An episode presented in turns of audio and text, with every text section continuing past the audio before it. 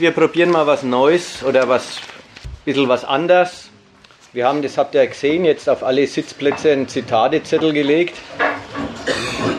Und wir wollen ein bisschen an den Zitaten ein bisschen entlang arbeiten, schauen, wie man den öffentlichen Stellungnahmen, sei es der Politiker, sei es ihrer Opposition, wie man den, äh, den Stellungnahmen die Parteilichkeit, die Ideologie oder die Lüge, wenn es direkt Lüge sein sollte, entnehmen kann, genauso aber auch Auskünfte über den Gegenstand, über die Sache.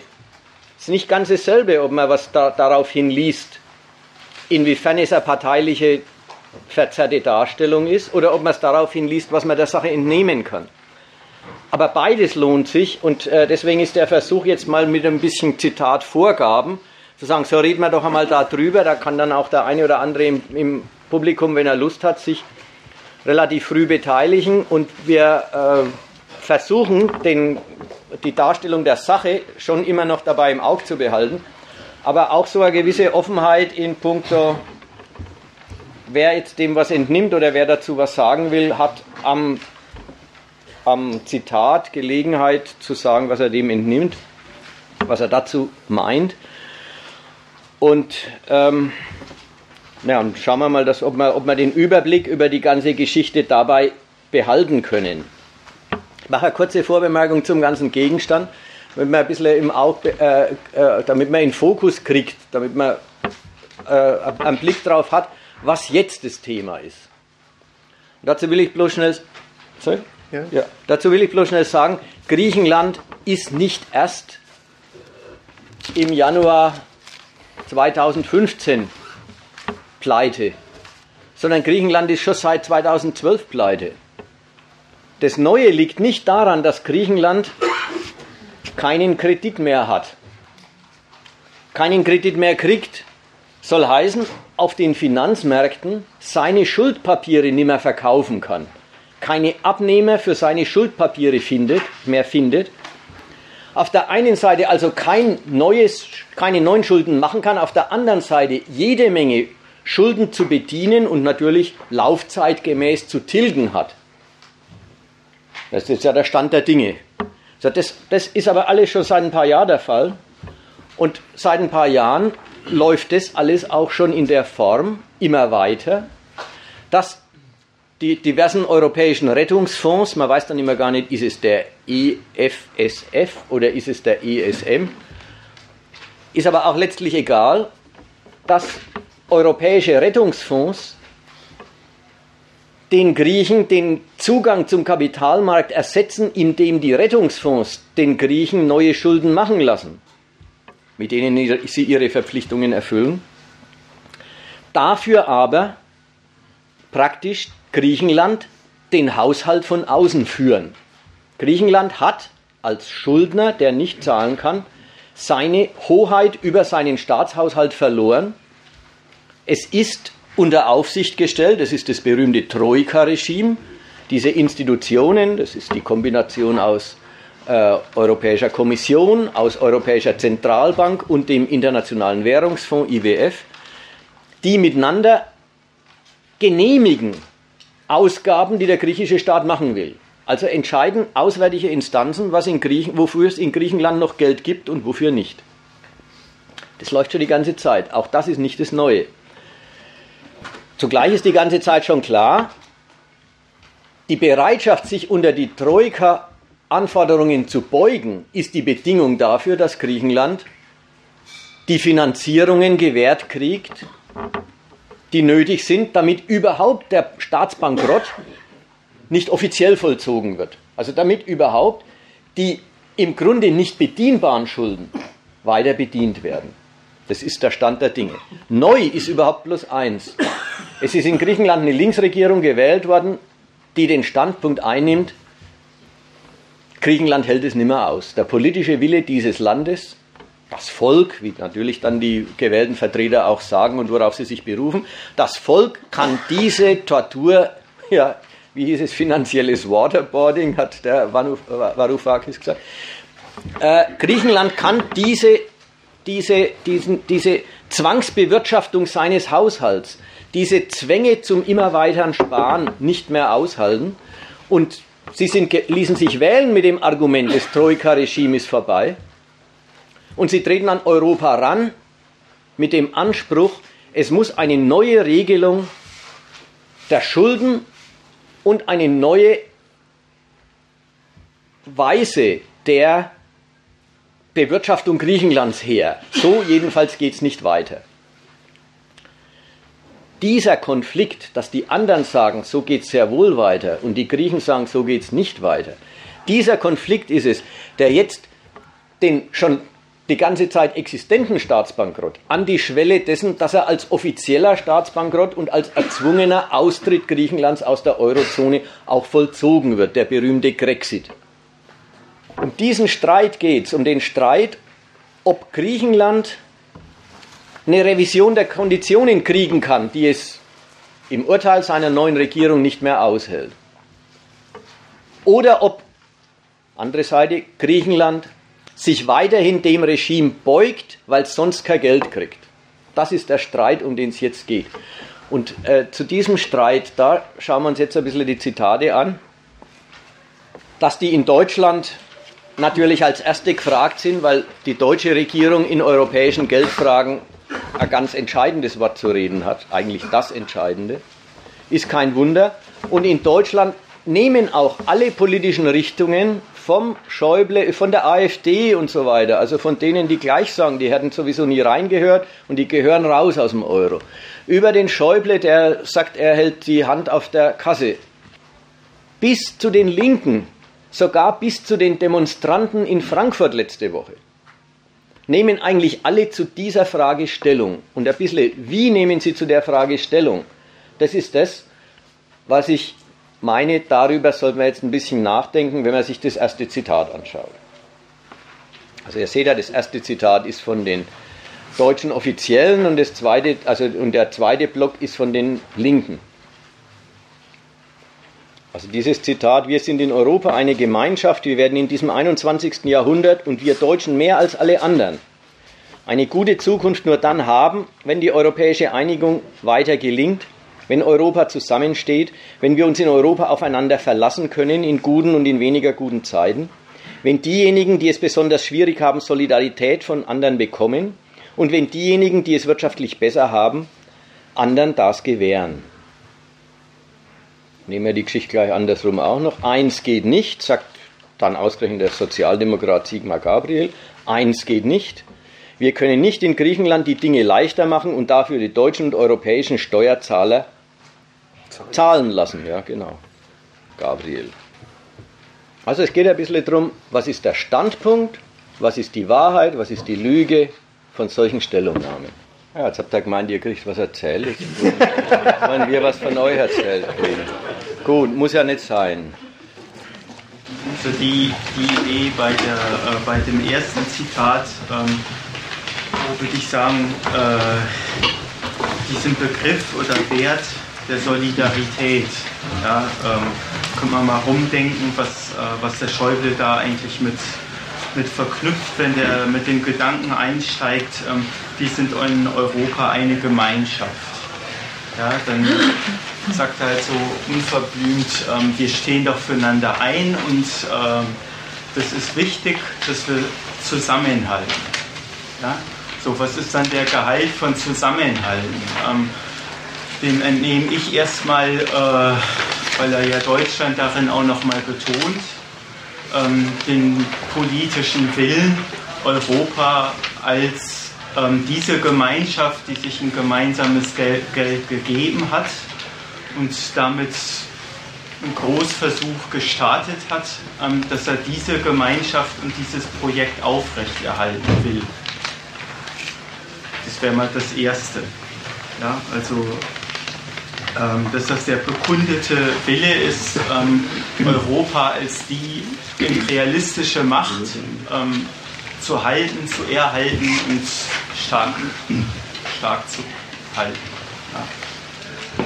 Also, ja. Also erstmal, erstmal, erstmal ja genau.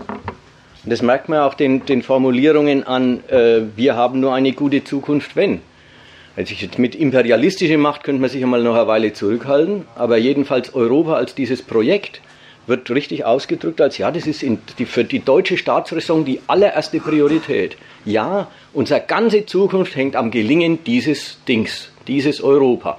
Das bekennt er und das sagt er, das will er beieinander halten. Aber nehmen wir mal das, die anderen Satz. Wir sind doch eine, eine Sphäre der Solidarität. Wir sind doch ein Raum, in dem man zusammenhält.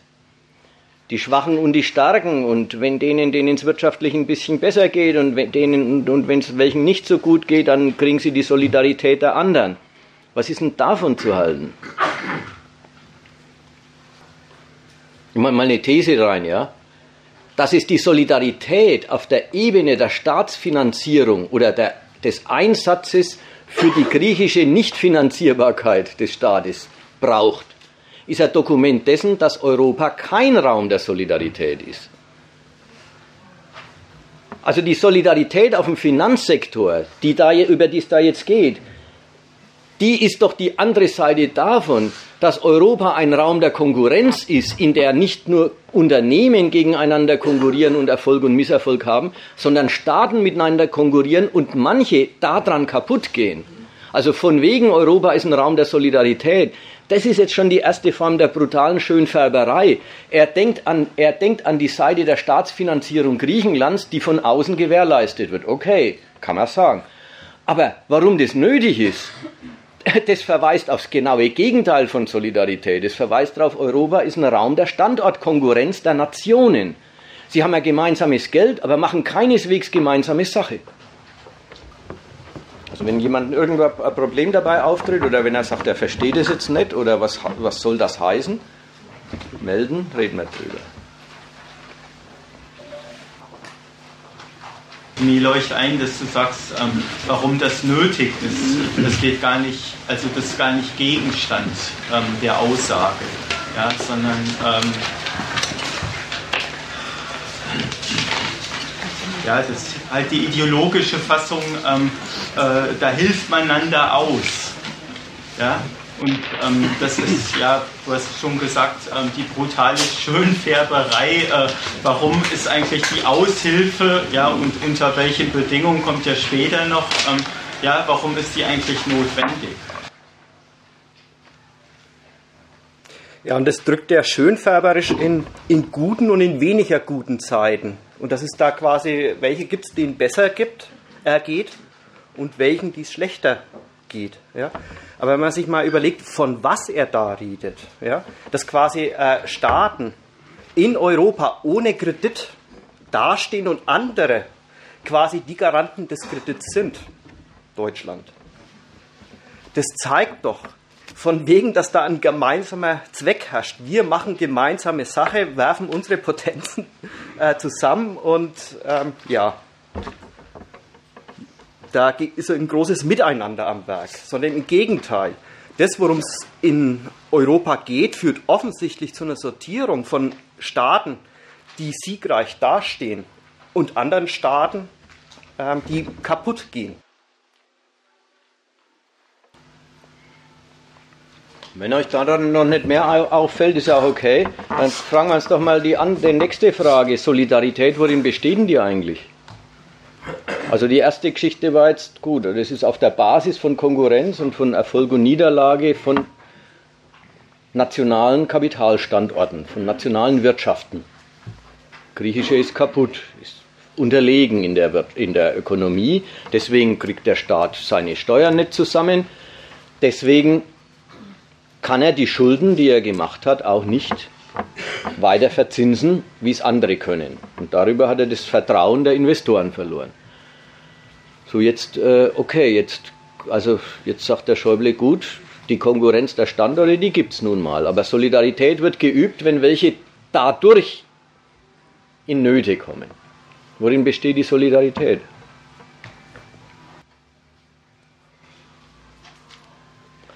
Naja, die Solidarität besteht darin, dass die weiterhin Kredit kriegen. Dass die eben von dem ESF, EFSF, oder dem anderen äh, praktisch, dass sie dort Schulden machen dürfen. Man muss sich mal vorstellen, was ist denn das überhaupt für Solidarität? Die sagen das so schnell, das ist wir sind solidarisch mit den Griechen. Worin besteht die Solidarität? Was kriegen sie denn eigentlich, die Griechen? Bedingungen oktroyiert. Naja, das ist der Preis. Das, aber was ist die Leistung?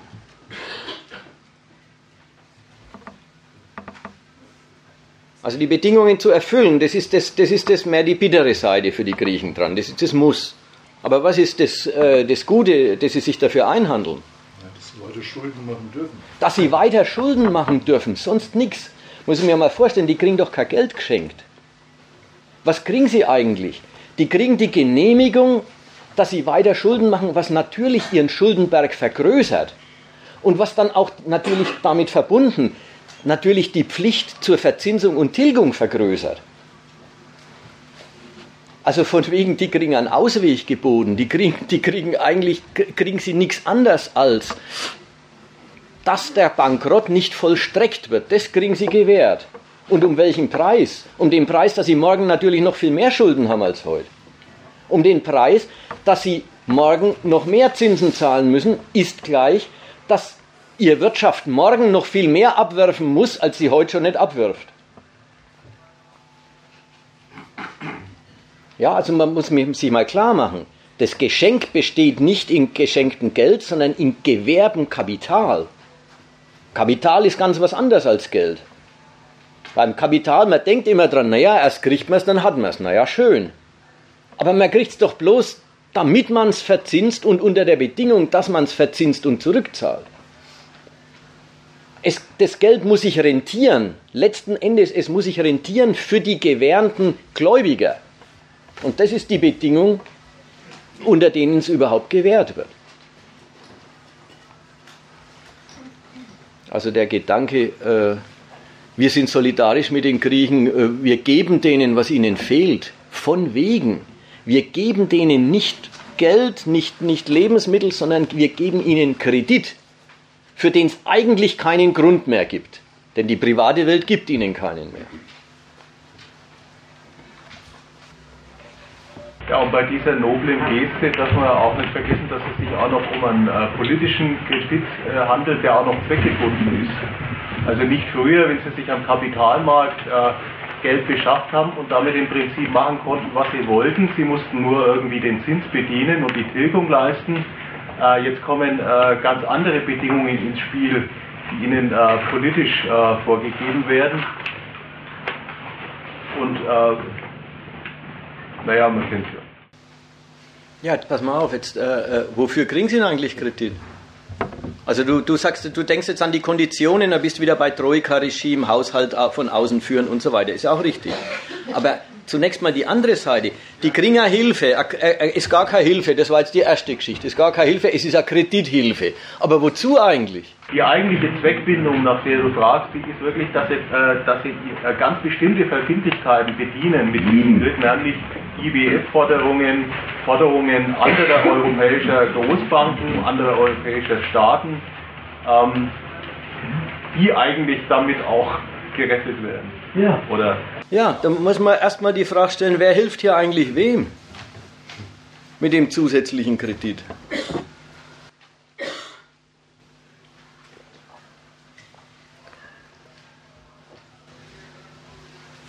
Das Subjekt, äh, das Subjekt, dem geholfen wird, das sagte ja deutlich, das ist Europa.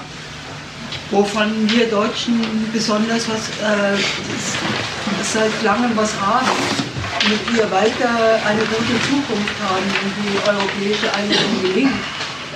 Äh, sie gewähren Kredit dafür, dass das Subjekt Europa äh, weitergeht.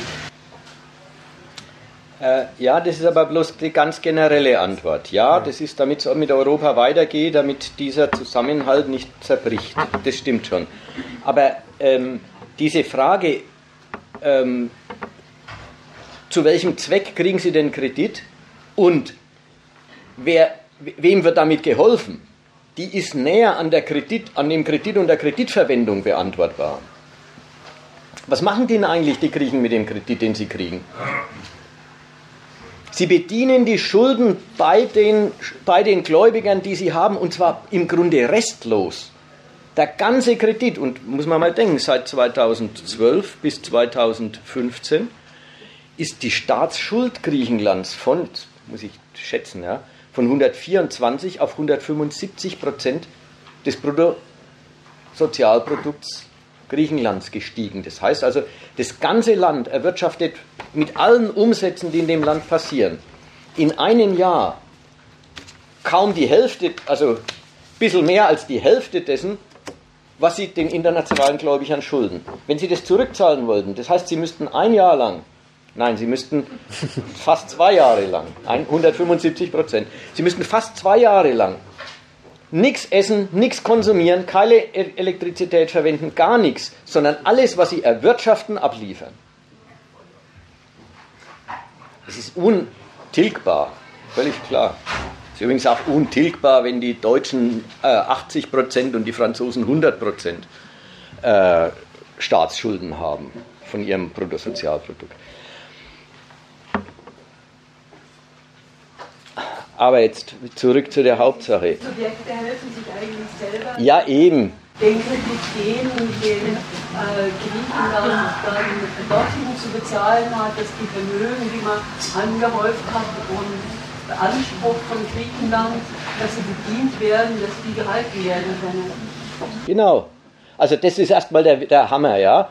Geholfen wird Griechenland dafür, dass es seine Schulden weiter verzinst bei den Gläubigern, die längst lauter Forderungstitel gegen Griechenland haben.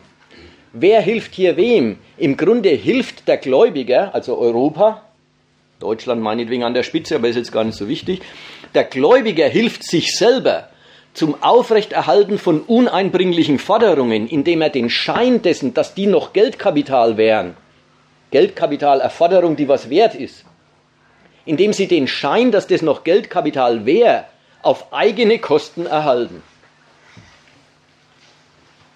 Ist das, ist das verstanden? Vielleicht ist es auch schwierig für manchen, aber dann rührt euch. Das kann man auch noch dreimal sagen oder das kann man auch vielleicht noch besser erklären. Aber es ist wichtig, den Mechanismus sich klar zu machen. Die Gläubiger haben Forderungen gegen Griechenland. Griechenland kriegt Zugang zu neuem Kredit, damit die Forderungen der Gläubiger bedient und die Forderungen der Gläubiger, die längst objektiv aufgeflogen sind, also längst sich erwiesen hat, dass dahinter keine Werte stecken, können in ihren Büchern, die Banken in ihren Büchern, die EZB in ihren Büchern, die Werte als Werte erhalten, dadurch, dass sie sich selber die Verzinsung davon finanzieren. Zu Lasten, natürlich zu Lasten des griechischen Schuldenbergs. Der wird größer darüber.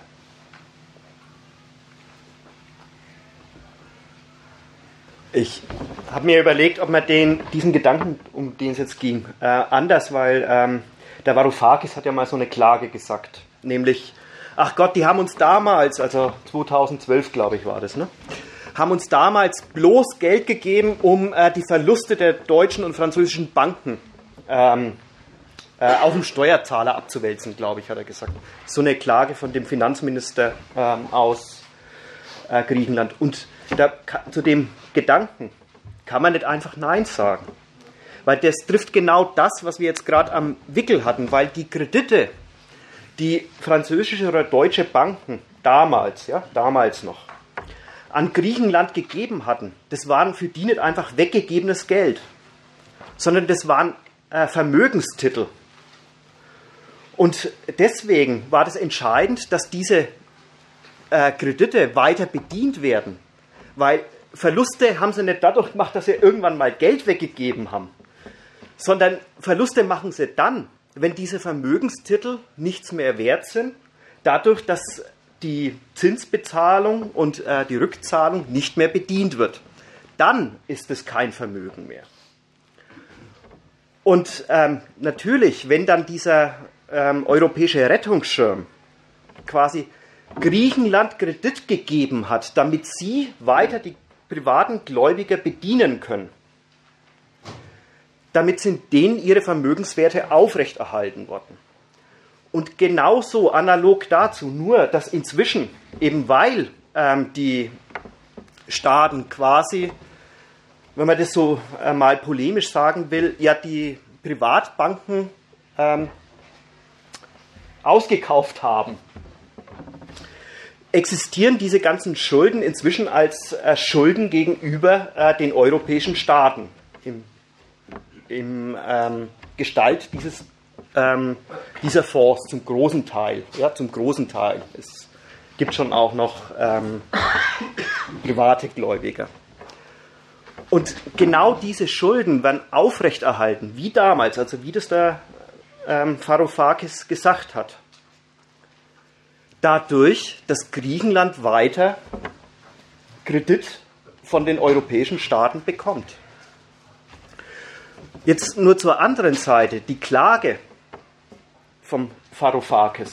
Ja, bloß, ja bitte, ähm, das ist doch überhaupt der Witz, warum der äh, warum die Hilfe, die wir gerade gesagt haben, quasi nicht einfach als Geld gegeben wird, sondern als Kredit. Das ist doch gerade der Witz daran, dass man nicht einfach Geld verschenkt, sondern quasi selber ähm, anderen Kredit gibt, damit er selber quasi in, insofern, man könnte sagen, äh, fast eine Investition gemacht hat. Ja? Also es, man hat selber Vermögensansprüche gegenüber den anderen. Und der andere hat gegenüber einem die Pflicht, alles dafür zu tun, dass er diese Kreditansprüche bedient. Habe ich jetzt verlabert? Zumindest an dem, äh, an dem was ihr jetzt ähm, ökonomisch ausgedrückt habt, kann man doch an der Stelle auch schon festhalten, warum sich so vehement gegen den Schuldenschnitt verwahrt wird. Genau aus dem, was, was ihr jetzt ausgeführt habt, nämlich ähm, weil dann eben der Schein ja gewahrt würde und im Grunde das politische Eingeständnis gemacht wird, dass ähm, der Kredit, den man einfordert als Schuldentitel, dass der nicht mehr aufrecht zu erhalten ist. Ja, dass, dass man damit im Grunde auf, also dass man die Forderung ähm, abschreibt.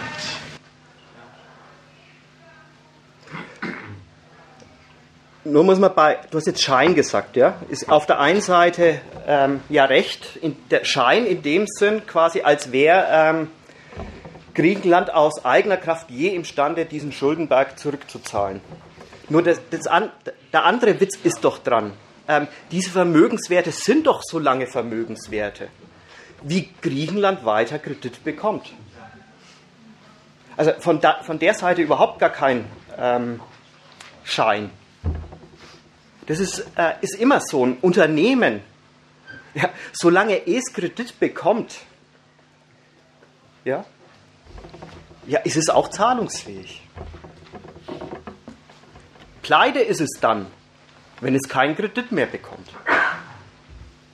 Und nochmal auf das Zitat bezogen, wo es heißt, in guten und in schlechten Zeiten, wo man so das Disparat steht, naja, jeder Staat hat einmal gute und mal schlechte Zeiten. Jetzt ist es, wenn man es jetzt auf Griechenland bezieht, von, von, von dem Ergebnis her kann man sagen, gut, jetzt habt ihr es gerade gesprochen über die schlechten Zeiten.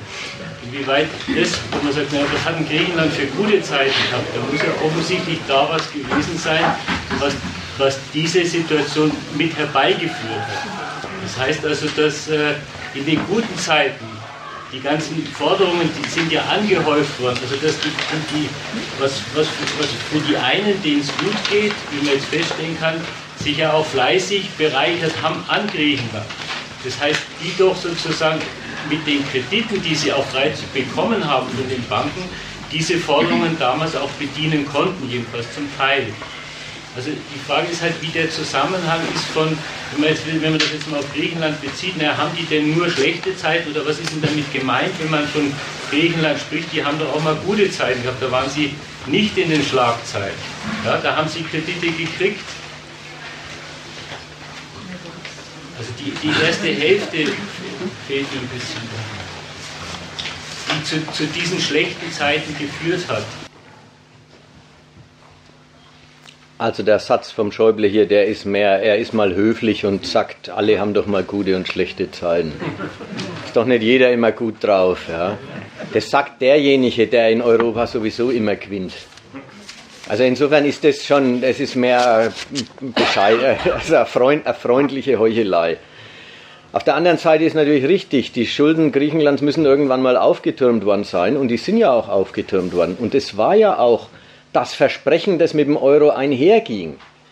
Griechenland wird seine elende Drachme los, die ewig wertmäßig sinkt, die deswegen auch dem griechischen Staat hohe Zinsen abverlangt, wenn er sich verschulden will, weil natürlich der schlechte Schuldner immer teurer, teurer zahlen muss als der gute Schuldner. Also im Kapitalismus ist es so, wer die Hilfe am meisten braucht, der kriegt sie am wenigsten. Das ist quasi gesetzmäßig ökonomisch. Wer das Geld am nötigsten hat, der kriegt es natürlich am wenigsten. Oder der kauft es am teuersten in, mit den höchsten Zinsen. Na gut, das sind sie losgeworden. Sie sind Mitglied des Clubs der guten Währung geworden. Hatten auf der Basis die Möglichkeit, sich zu verschulden, zu viel günstigeren Konditionen als vorher. Und es war natürlich von, übrigens von der Zentrale Europas wie von Griechenland aus gedacht als, naja, und dann investieren sie wie die Teufel und dann haben sie auch eine Modernisierung und dann werden sie auch äh, Beiträger zum florierenden europäischen Wirtschaftsraum. Das war die Idee. Und die Praxis war nicht ganz was anderes. Die Praxis war, es wird investiert, Griechenland hat Wachstum und es hatte Wachstum und es hatte über Jahre hinweg auch mehr Wachstum als die Bundesrepublik zum Beispiel. Aber im Ergebnis haben sie halt viel zu viel Schulden machen müssen, um das Wachstum herbeizuführen. Und wenn dann einmal in einer Finanzkrise die Geldgeber abrechnen und sagen, wem trauen wir die Tilgung der Schulden am ehesten zu, dann wird Griechenland das Opfer einer solchen Bewertung, obwohl Griechenland mit der Finanzkrise überhaupt, also mit der Auslösung der Finanzkrise durch die damaligen ABS-Papiere und die Spekulationen der Amis und dann auch der deutschen großen Banken überhaupt nichts zu tun gehabt hat.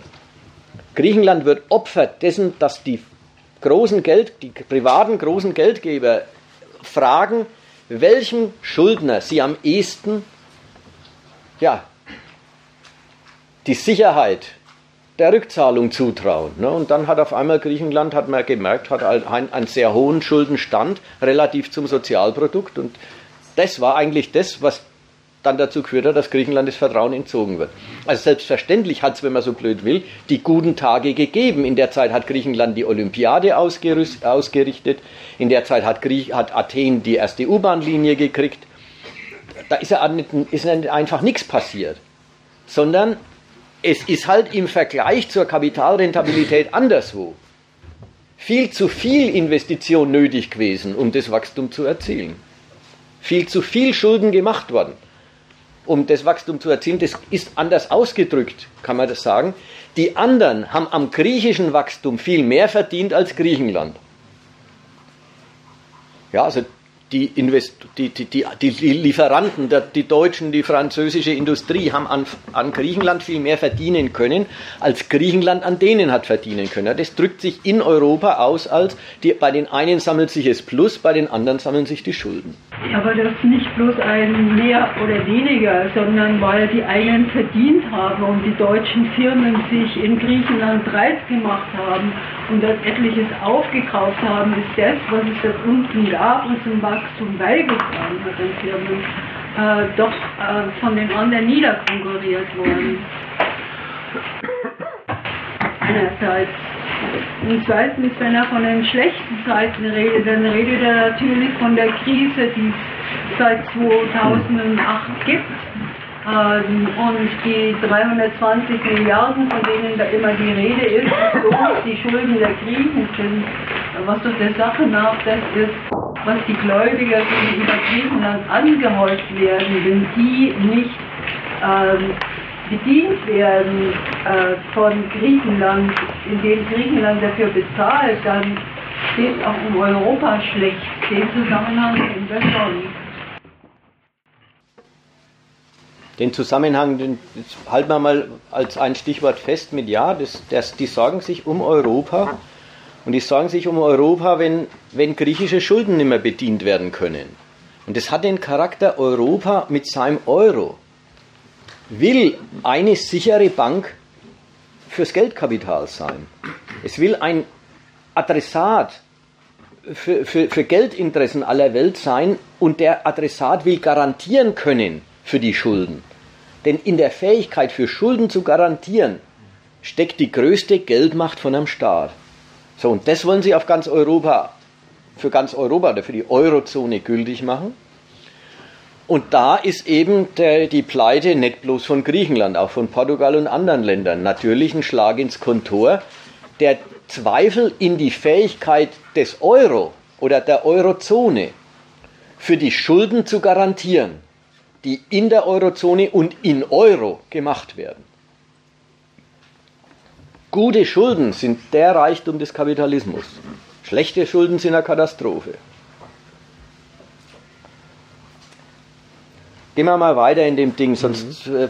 preisen wir uns an dem ersten Zitat bis nachts um zwölf fest. in dem ersten Block ist noch ein Punkt interessant, nämlich der Satz von dem Gabriel da.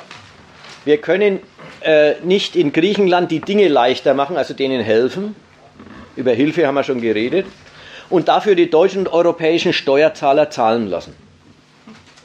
Das ist noch ein Punkt, der wichtig ist bei dem ganzen Hilfethema. Also jetzt haben wir schon davon geredet. Kolfen wird ihnen eigentlich nicht im Wortsinn, sondern die kriegen einen Kredit. Die kriegen einen Kredit, mit dem auch schon klar ist, was mit ihm gemacht wird. Nicht griechische, griechisches Wohlleben finanziert, sondern griechische Schulden an außergriechische Gläubiger bedient. Ja, war schon die Rede davon. Und jetzt sind wir bei aber wer zahlt das eigentlich alles? Das muss man jetzt auch nochmal äh, aufwerfen, das Thema. Wer zahlt denn das eigentlich alles? Also kommen Sie mit dem Argument, der deutsche Steuerzahler, dem, oder der europäische von mir aus, dem kann man doch nicht zumuten, für griechische Pleiten immer zu gerade zu stehen. Wer ist eigentlich dieser Saukerl, dieser Steuerzahler? Wer ist es? Und was, muss, was, was wird dem abverlangt? Das sind ja wirklich schon fast zwei Fragen. Ihr kennt es, dieser, die, die, die Politiker, der Steuerzahler, den haben sie andauernd im Mund. Ja, wer ist denn das eigentlich? Ist schon klar, wir alle, ja. Aber in welcher Hinsicht sind es wir alle eigentlich? Da schon mal überlegt, da, da, wenn, er, wenn der Bundesminister sagt, der Steuerzahler muss bluten. Sagt er das, wenn er sagt, wenn die Angela Merkel einen neuen Dienstwagen kriegt, muss wieder der Steuerzahler bluten? Opposition. Oder sagt, oder sagt allenfalls die Opposition sagt sowas, genau.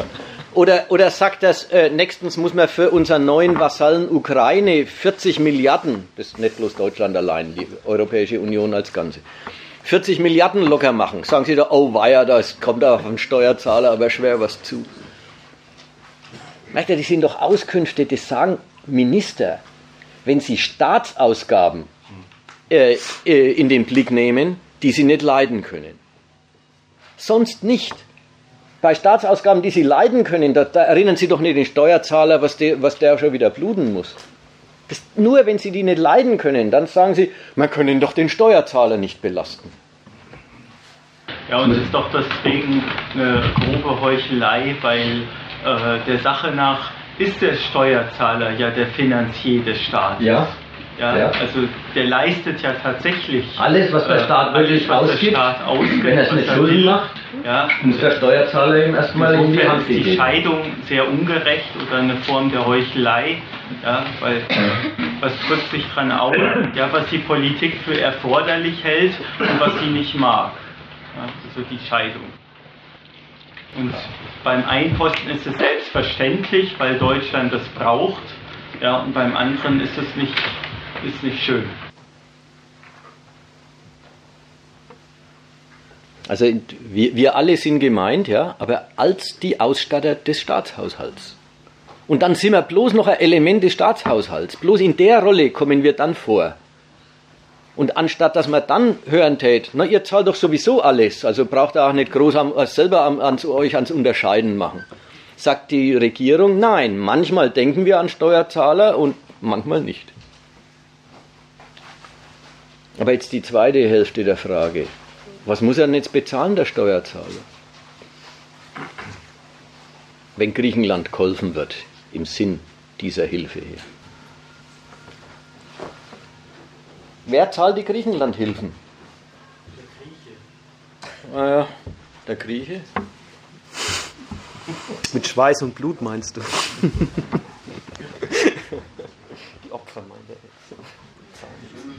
denen ihre Opfer nützen ja gar nichts. Das ist ja die andere Hälfte.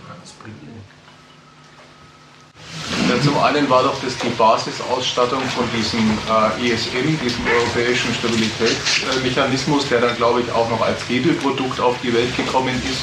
Das heißt, äh, Banken und private äh, äh, Finanzanleger haben sich da noch einmal investieren können und die Stammsumme, die dann der Steuerzahler zu tragen hatte äh, oder hat, äh, dann noch einmal ähm, als, als Investment sehen können. Ja. Weil die ja sofern die Griechen äh, leisten können, äh, irgendwie auch mal einen Ertrag einspielen sollen. Das tun die ja sogar. Die spielen ja sogar Ertrag ein. Der ESM verdient Geld. Auch der, auch der IWF. Ja. ja. Also wichtig das Argument. Da wird gesagt, der deutsche Steuerzahler, das kann man dem doch nicht, das kann man dem doch nicht alles aufhalsen. Ne?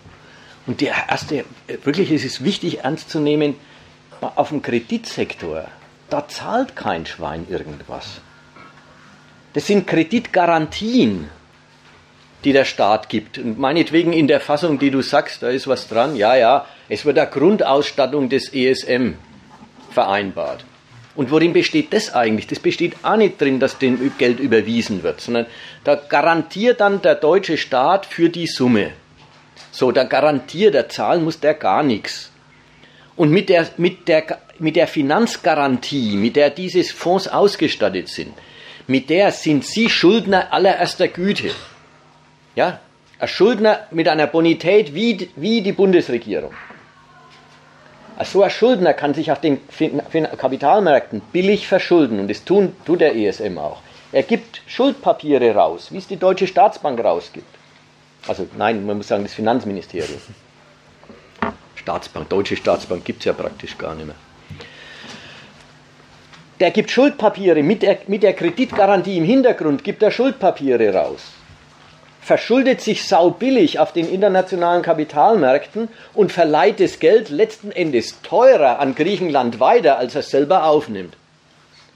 Auf die Weise macht er sogar ein Plus.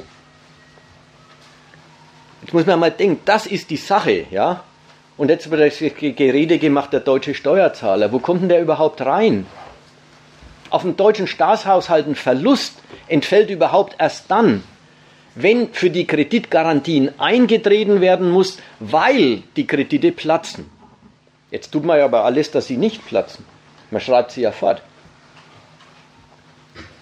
Also wird, wird, wenn jetzt da im großen Stil gesagt wird, der deutsche Steuerzahler, dem, dem geht Geld ab, dann wird eigentlich argumentiert, als ob die griechischen Schulden schon in den Wind geschrieben wären. Dabei sind die Maßnahmen gerade von der Art, dass die überhaupt nicht in den Wind geschrieben werden und werden sollen.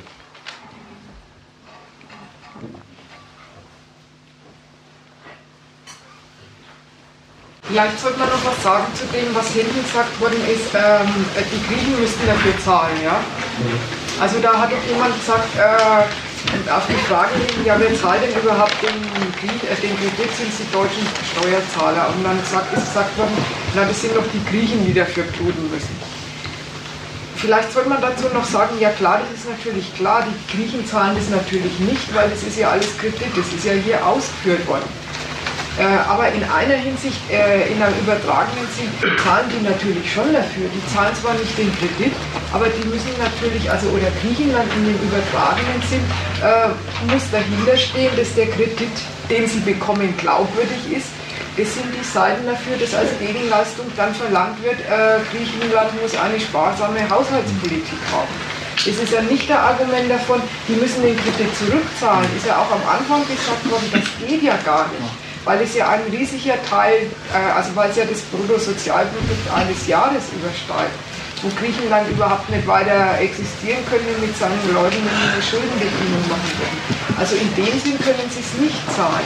Aber in einem anderen Sinn, das gesagt wird, ja, und Griechenland muss dann beweisen, dass es Schulden oder seinen Kredit jedenfalls nicht äh, für Sachen verbraucht, die nicht der seiner Kreditwürdigkeit dienen. Und da ist man dann immer ganz schnell bei der ganzen Seite mit Sozialhaushalt. Also die Seite, die Renten dürfen nicht steigen, die Gehälter dürfen nicht steigen oder müssen runtergehen und die, der Staat muss die Betreuung von, von Griechenland halt, was die da Land und Leute kosten, runterfahren. Wir kommen später noch zu der Forderung, Griechenland muss einen Primärüberschuss erwirtschaften. Das heißt, es muss seine Staatstätigkeit äh, so weit reduzieren und so weit billig machen, dass es mehr Steuern einnimmt, als es für seine Staatstätigkeit ausgibt, um wenigstens einen, wenigstens einen Teil der Zinslast aus Steuern, also der Zinspflichten aus Steuern bezahlen zu können. Nach der Seite hin ist der Satz, die, natürlich zahlen die Griechen völlig richtig. Sie zahlen halt für die Verzinsung der Schulden, die sie haben und die werden da durch die europäische Rettung immer mehr werden. Ja, dafür müssen sie zahlen und das, und das wird gefordert. Mit der Forderung über die äh, geht es dann später noch ein bisschen.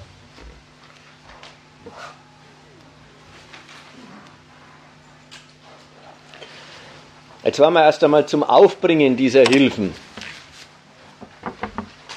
ist selber auch bloß Kredit, ist auch bloß Kredit nötig. Es wird, die Griechen kriegen kein, Geld geschenkt, sondern Kredit. Und was man ihnen rüberschiebt, ist auch gar kein Geld, sondern bloß eine Garantie für die Kredite, die ihnen die europäische Institution ESM gewährt, indem es selbst, äh, diese Institution, indem sie selber ein Kreditgeschäft macht. Wenn es so, soweit recht ist, gehen wir mal zu dem nächsten Zitat über. Ja. ja. Also wir haben zwei Zitate von den Linken und das eine ist von der äh, Sarah Wagenknecht und das andere ist äh, von der Organisation, die eben auch bei den Blockupy, bei der Organisation der Blockupy-Proteste dabei war. Die griechische Bevölkerung, sagt die Wagenknecht, hat sich bei den Wahlen für ein Ende der sozial und wirtschaftlich verheerenden Troika-Politik ausgesprochen. Mit der respektlosen Haltung gegenüber dieser demokratischen Entscheidung provoziert die Bundesregierung mutwillig den Grexit und damit den Totalverlust der deutschen Kreditforderungen gegenüber Griechenland. Der Bundesregierung ist die Verteidigung ihrer Politik der Lohn- und Rentenkürzungen in Europa offenbar wichtiger als der absehbare Milliardenverlust nach einem kompletten Zahlungsausfall der griechischen Regierung. Nur durch eine Unterstützung der neuen griechischen Regierung lässt sich das Ausmaß des unausweichlichen Schuldenschnitts begrenzen. Also Sarah Wagenknecht, links außen der deutschen Politik. Also, was mir an der Wagen nicht so stinkt, ist, das ist diese Advokatenlogik. Denn äh, äh, dem Schäuble, diese, diese, diese Tour, dem Schäuble jedes eigene Argument aus dem Mund nehmen wollen und praktisch zeigen wollen, ich kann alles besser als du, aber immer dasselbe viel besser. Das ist in diesem Fall mit, mit dem Ton links links ist man und man muss Griechenland ganz anders helfen, als die Bundesregierung das tut. Macht sie sich zum Retter der deutschen Kreditforderungen gegenüber Griechenland. Die, die streitet mit dem Schäuble, wie rettet man die deutschen Milliardenansprüche an die Griechen besser? Kann man nicht mal sagen, wenn man schon sagt, verheerende Troika-Politik, wenn man sagt, sozial und wirtschaftlich zerstörerisch, ja, dann kann man doch auch mal sagen, das tut den Griechen nicht gut, ich bin dagegen, Schluss. Nein, man muss ein Vertreter des deutschen Steuerzahlers schon wieder sein, im, implizit. Wer das Zitat noch länger liest, der kommt sogar irgendwo vor. Wir haben es jetzt halt ein wenig rausgeschnitten, jetzt kommt der Steuerzahler nicht mehr ausdrücklich vor. Aber das, die sagt doch glatt, Schäuble geht mit, den, mit, mit, dem, mit dem deutschen Steuerzahler äh, äh, schonungslos um. Mutwillig. Mutwillig. Ja, mutwillig. Das nächste ist dieser Satz. Der Bundesregierung ist die Verteidigung ihrer Politik der Lohn- und Rentenkürzungen in Europa offenbar wichtiger als der absehbare Milliardenverlust nach einem kompletten Zahlungsausfall der griechischen Regierung. Nach der einen Seite macht sie sich voll zum Fürsprecher einer äh, finanzkapitalistischen Logik. Die Forderungen gegen Griechenland müssen aufrechterhalten werden und dafür muss der Zahlungsausfall verhindert werden. Oder begrenzt werden. Hm? Äh, der Zahlungsausfall so. muss verhindert werden. Also der Schuldenschnitt muss begrenzt werden. Der Zahlungsausfall muss verhindert werden. Nach der anderen Seite ihre Renten, ihre, ihre Lohn- und Renten, ihre Politik der Lohn- und Rentenkürzungen ist ihr offenbar wichtiger. Nach der anderen Seite kennt sie überhaupt keine kapitalistische Zweckmäßigkeit. Das fällt einfach unter die Rubrik ideologische Politik. Also Politik im Ton, für die es überhaupt keinen Grund gibt. Man könnte auch mal sagen, es gibt einen Grund, aber einen schlechten. Es gibt einen Grund, den ich ablehne. Die Kanzlerin hat einen Standpunkt in Deutschland, hat sie es ja mit großem Erfolg durchgezogen. Schröder hat es eigentlich gemacht, sie hat die, die Früchte davon geerbt. Ein Niedriglohnsektor einrichten macht die Nation kapitalistisch produktiver, rentabler. Macht das internationale Standing einer Konkurrenznation besser, fördert somit den Wert des Geldes und den Wert der Kredite im Land. Man muss das doch mal gelten lassen, so ist es tatsächlich. Jetzt wird nach der Seite hin die kapitalistische Logik der Kanzlerin als ungrundlose, ideologisch verbohrte Politik besprochen. Und nach der anderen Seite will man genau den kapitalistischen Erfolg zu seinem eigenen Argument machen. Ja, das ist die Seite mit dem keinen Milliardenverlust an unseren Forderungen. Das dritte ist die Idee des Schuldenschnitts. Das kursiert jetzt viel in der Linken. Schuldenschnitt wäre die Rettung. Schuldenschnitt wäre das Richtige. Was soll man sich da, was soll man dazu eigentlich sich denken? Oder was soll man dazu sagen zu dem Projekt Schuldenschnitt? Hier schon gleich im Ton, wenn, dann lässt sich der unausweichliche Schuldenschnitt nur durch Wagenknechtpolitik begrenzen. Ja, also das ist ja, merkt, man merkt, ja drei Ecken rum. Er ist notwendig, sie will ihn, aber sie will ihn begrenzen und im Begrenzen steckt der Schutz deutscher Forderungen. Vielleicht muss man da dazu sagen, dass die mit ja nicht dran denken, dass sie ihnen die Schulden streichen wollen. Ja? Wenn sie sagen, eines unausgleichlichen Schuldenschnitts, ist ja klar gesagt, da muss irgendwas erlassen werden, damit sie ihre Schulden wieder zahlen können. Aber äh, Schuldenschnitt heißt ja nicht, die Schulden werden bezahlt oder gestrichen. Also ein Teil der Schulden wird gestrichen. Aber das wollte ich jetzt mal sagen, weil äh, der Schuldenschnitt kann man sich ja auch immer vorstellen, äh, damit ist es vorbei. Ja? Man sagt, äh, die Forderungen sind weggefallen. Bis da immer, wenn es heißt unausweichlichen Schuldenschnitt, nur daran gedacht ist, man muss auf einen Teil verzichten, damit er bezahlbar bleibt. Ja, da kommt die Kategorie Schuldentragfähigkeit ins Spiel. Und wie gesagt, man muss immer sehen, wenn die, wenn die Linken an, an so einer Politik, die natürlich ganze Nationen verelendet, das ist ja überhaupt gar, gar nicht zu bezweifeln, wenn sie an der Kritik üben, dann müssen die Linken sich sehr gut überlegen, auf welcher Ebene sie mit ihrem Kontra einsteigen wollen. Die steigen ein auf, mit ihrem Kontra, die steigen ein auf der Ebene der finanzpolitischen Alternativen und Erwägungen. Und da gibt es tatsächlich nicht bloß auf der Linken welche, die sagen, ein gewisser Schuldenschnitt wäre nicht so verkehrt. Mit dem Argument von Grad, Schuldenschnitt, damit das, was übrig bleibt, wieder echt zuverlässig verzinst wird und dann als zuverlässiges Geldkapital in den Händen der Gläubiger weiter existiert. Da merkt man, dann, dann ist der Verzicht des Mittel des Erhalts der Forderungen die haben, ja auf, die haben ja gegenüber Griechenland schon auf 100 Milliarden verzichtet, um die 300 Milliarden zu erhalten. Naja, jetzt sollen sie nochmal auf 100 Milliarden verzichten, um die 200 Milliarden zu erhalten.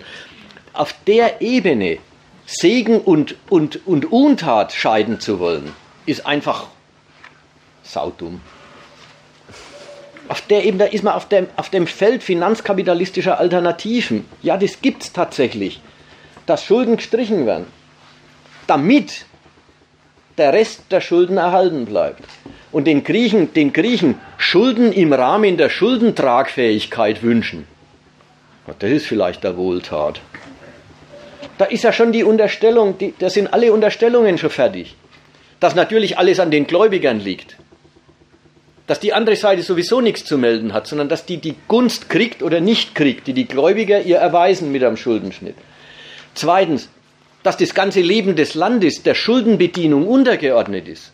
Dass also man wirklich sagen muss, das Lebensgesetz dieses Landes, das, wofür in dem Land gelebt und gewirtschaftet wird, ist die Bedienung der aufgelaufenen Auslandsschulden. Das bleibt auch bestehen.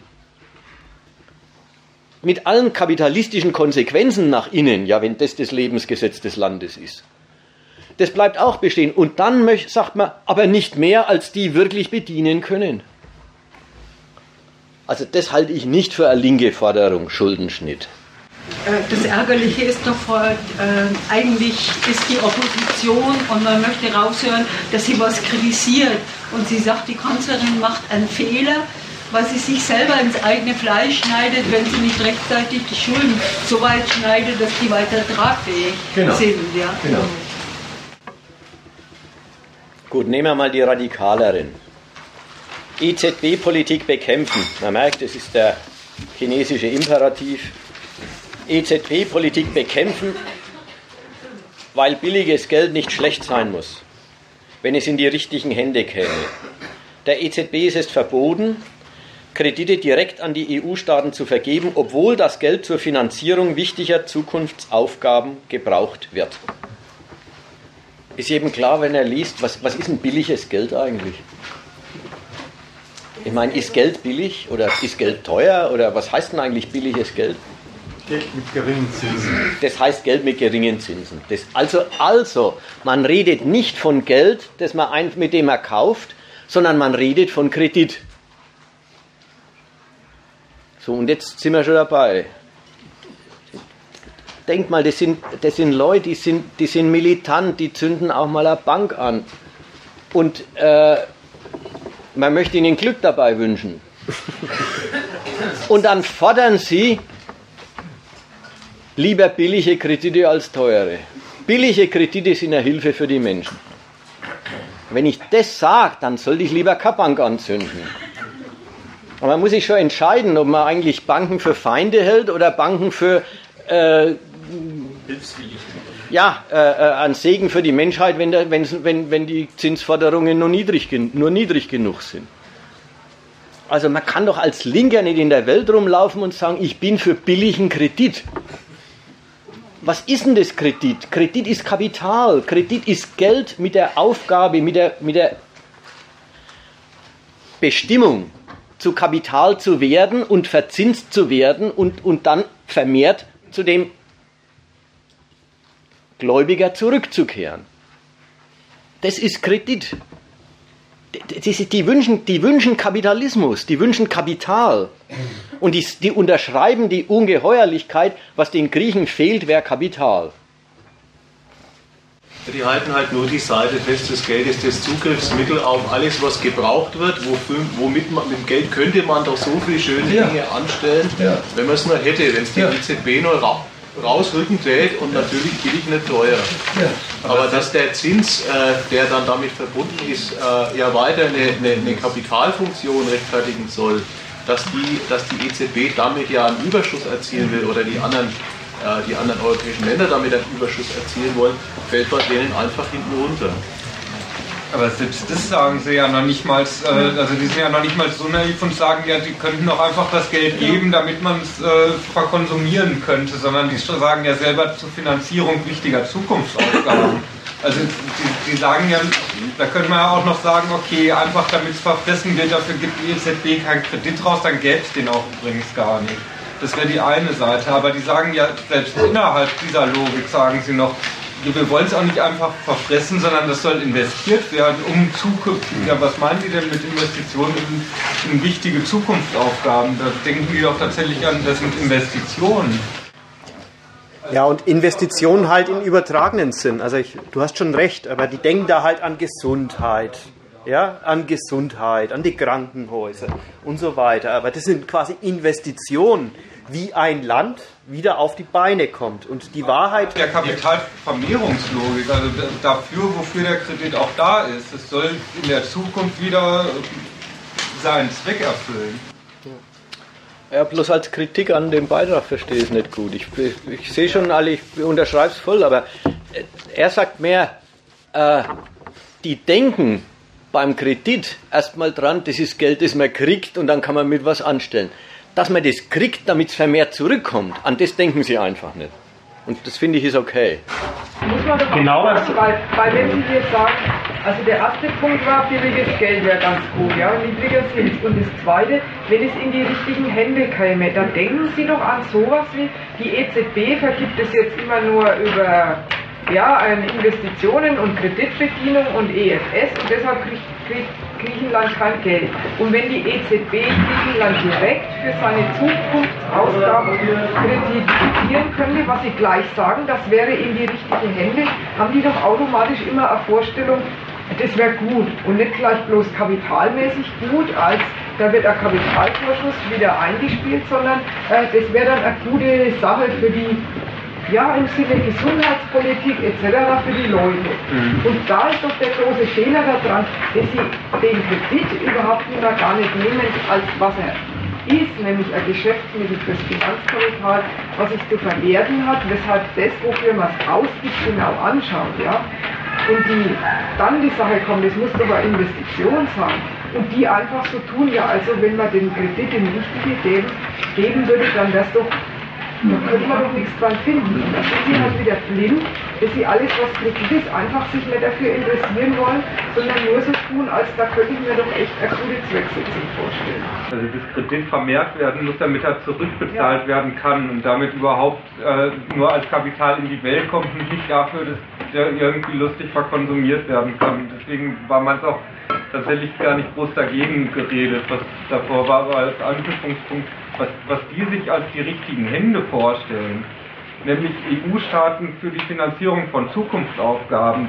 Ähm, auch das ist ja nicht besonders äh, mi- militant links äh, im Sinne von zu sagen, die, die EU-Staaten, das wären die richtigen Hände, wenn man sich die EU-Staaten anguckt, damit die Zukunftsaufgaben finanzieren können. Wo man ja weiß, die Zukunftsaufgaben, die finanziert werden von den EU-Staaten, ist die Grundlage dafür hinzulegen, damit Kapitalwachstum auf ihrem Standort stattfinden kann. Damit die Standortpolitik machen und dafür ja tatsächlich auch in ihr Volk investieren und dafür Bildungsausgaben und Gesundheit finanzieren. Aber auch das ist immerhin als Mittelcharakter noch gedacht, auch das Volk noch als Mittelcharakter für die, für die Vermehrung von, von Kapital mit äh, gedacht. Und das als linke Politik wollte ich schon als Ergänzung noch mit dazu gesagt haben. Ja, Also aber wir als leben doch denke im Hier und Jetzt. Jetzt sag doch mal die Alternativen. Nee, die Alternativen sagen wir nicht. Ja, ja. Weil, weil es ist immer so. Die Alternativen stehen einerseits, wenn man das richtig sich schön durchdenkt, die sind gar kein so ein Rätsel. Auf der anderen Seite, dass die Alternativen zu dieser Realität nicht passen, ist völlig klar.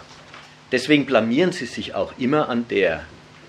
Wenn jetzt, wenn jetzt einer kommt und sagt, ja, ich, ich will überhaupt einfache Wirtschaft, in der es nicht darum geht, ob aus Geld mehr Geld wird, sondern in dem es darum geht, die Arbeit so zu organisieren, dass die Beteiligten mit möglichst wenig Aufwand ein möglichst bequemes Leben führen. Dann sagt er, ja, ja, da bin ich auch dafür, aber das gibt es ja nicht. Und deswegen ist das mit den Alternativen so ein Ding. Das ist wie, wie, wie eine Falle. Wer kritisiert, kriegt gesagt, sagt die Alternative und die Alternative blamiert sich an genau der Realität, die er kritisiert. Ja, aber ich lebe doch genauso. Ich gehe doch zur Bank, im Augenblick zahle ich 1,5 für einen Hypothekenkredit. Das ist ein billiges Geld. Das ist der Fall von So. billigem Geld. Natürlich. so genau so ist es. Ja, aber die nehme ich doch wahr. Also ich lebe doch heute hier.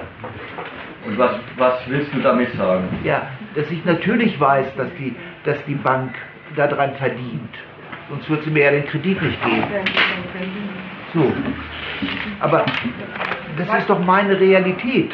Weißt du, das sind noch zwei Fragen. Ob man zu dir sagt, geh nicht zur Bank, wenn du ein Haus bauen willst und nimm den billigen Kredit.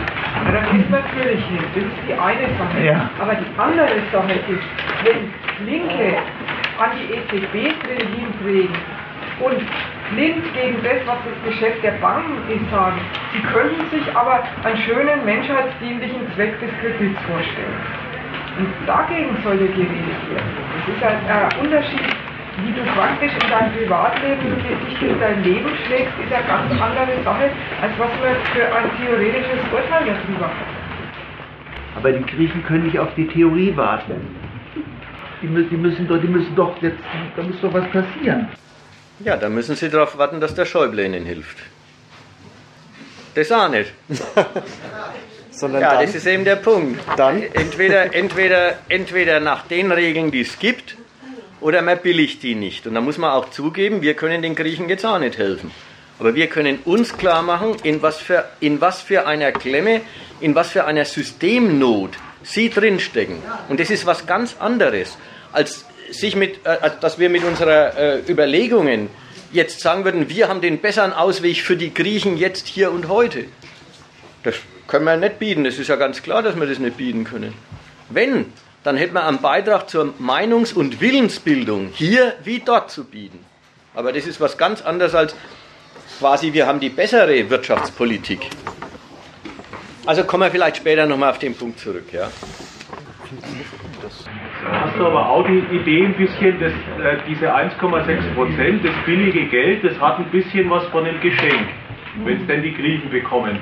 Aber wie schaut es denn aus, wenn du wie die Griechen äh, dann äh, heute lebst vielleicht ganz gut damit, aber morgen deinen Job verlierst, dann sind auch die 1,6 Prozent eine Riesensumme für dich, die du von der Sozialhilfe oder was du dann noch bekommst, äh, unmöglich tilgen kannst und dann aus deinem Häuschen, das du da ge- gekauft hast, rausfliegst. Also es ist was anderes als ein Geschenk. Auch der niedrige Zins ist in einer Zeit, wo man, wo sich alle schwer tun, 1,6 Prozent zu erwirtschaften, selbst die Deutsche Bank, ja, äh, äh, ist das, ist das was anderes als ein Geschenk. Es ist eine, diese, diese Stammsumme ist mit einer knallharten Zins- und Tilgungsforderung verbunden, die äh, unter allen Bedingungen eingefordert wird.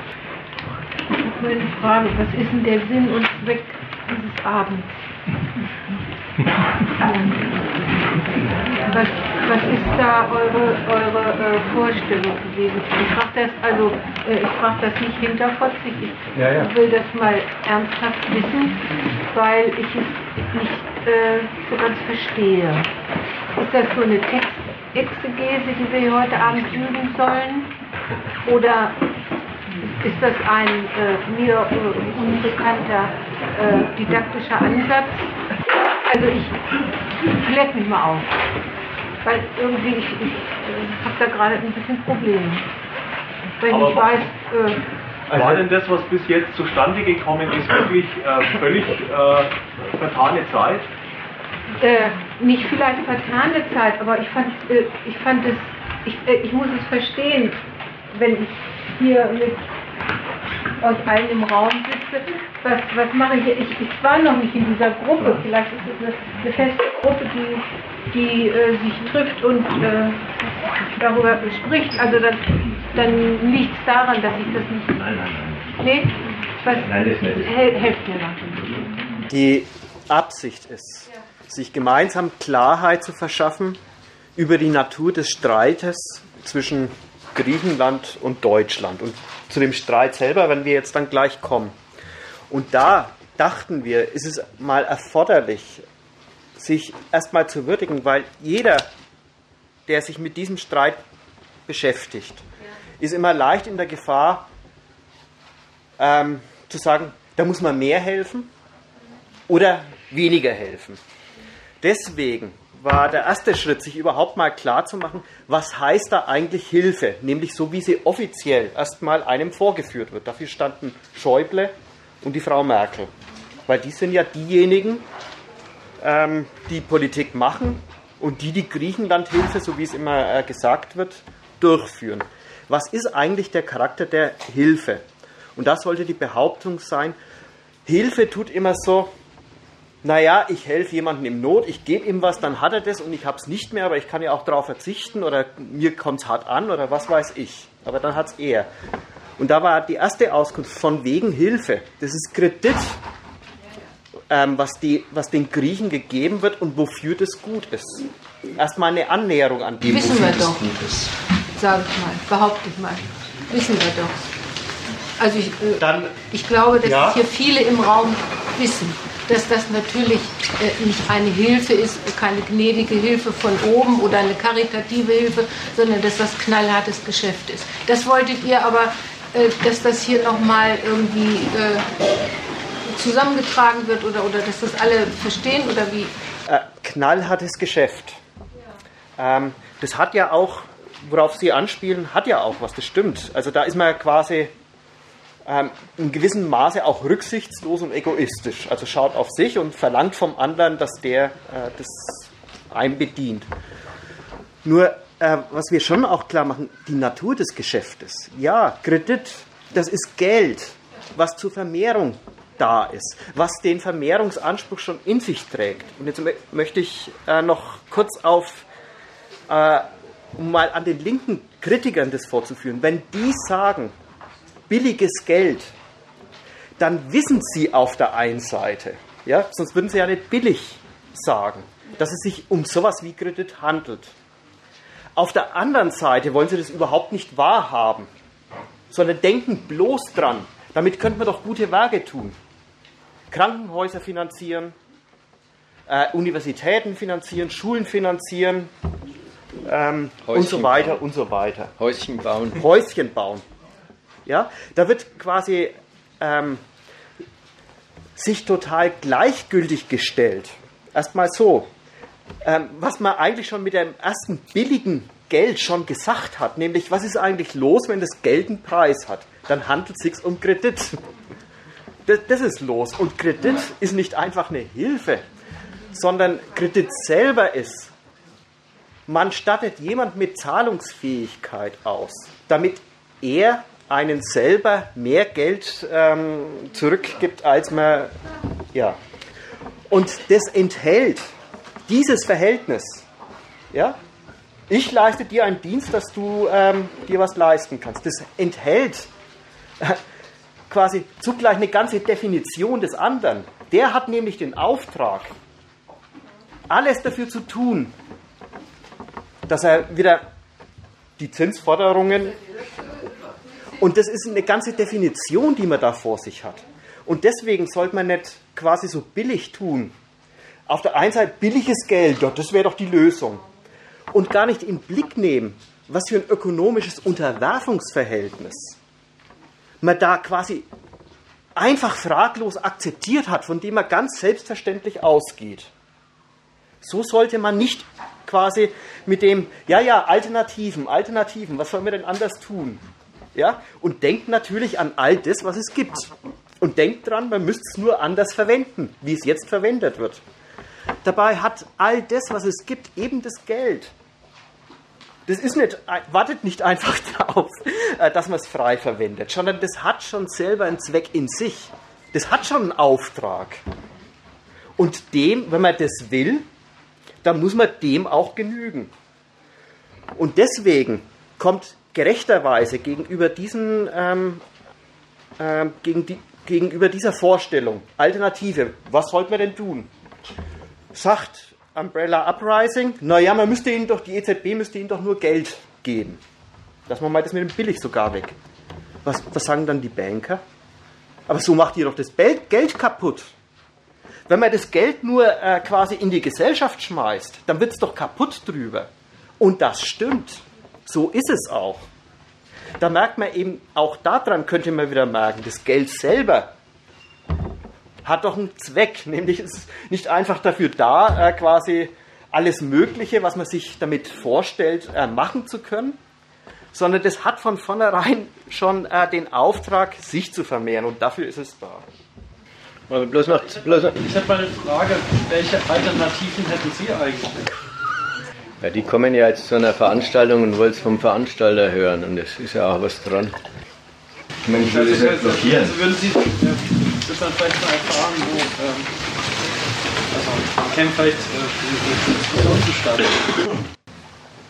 Er wollte ähm, von dem Herrn wissen, was seine Alternative ist. ja, ich kann nur sagen, für mich ist tatsächlich, äh, so wie ich die De Debatte sehe, für mich ist dieser Schuldenschnitt, wäre für mich äh, tatsächlich die Alternative. Ja. ja, in dem Sinn, also merkt man schon, es war also keineswegs einfach trivial und es billigt hier jeder. Ja, das mit dem vor, vorhin das Argument, äh, aber das sind doch Trivialitäten, was ihr erzählt, das äh, unterschreibt hier doch jeder.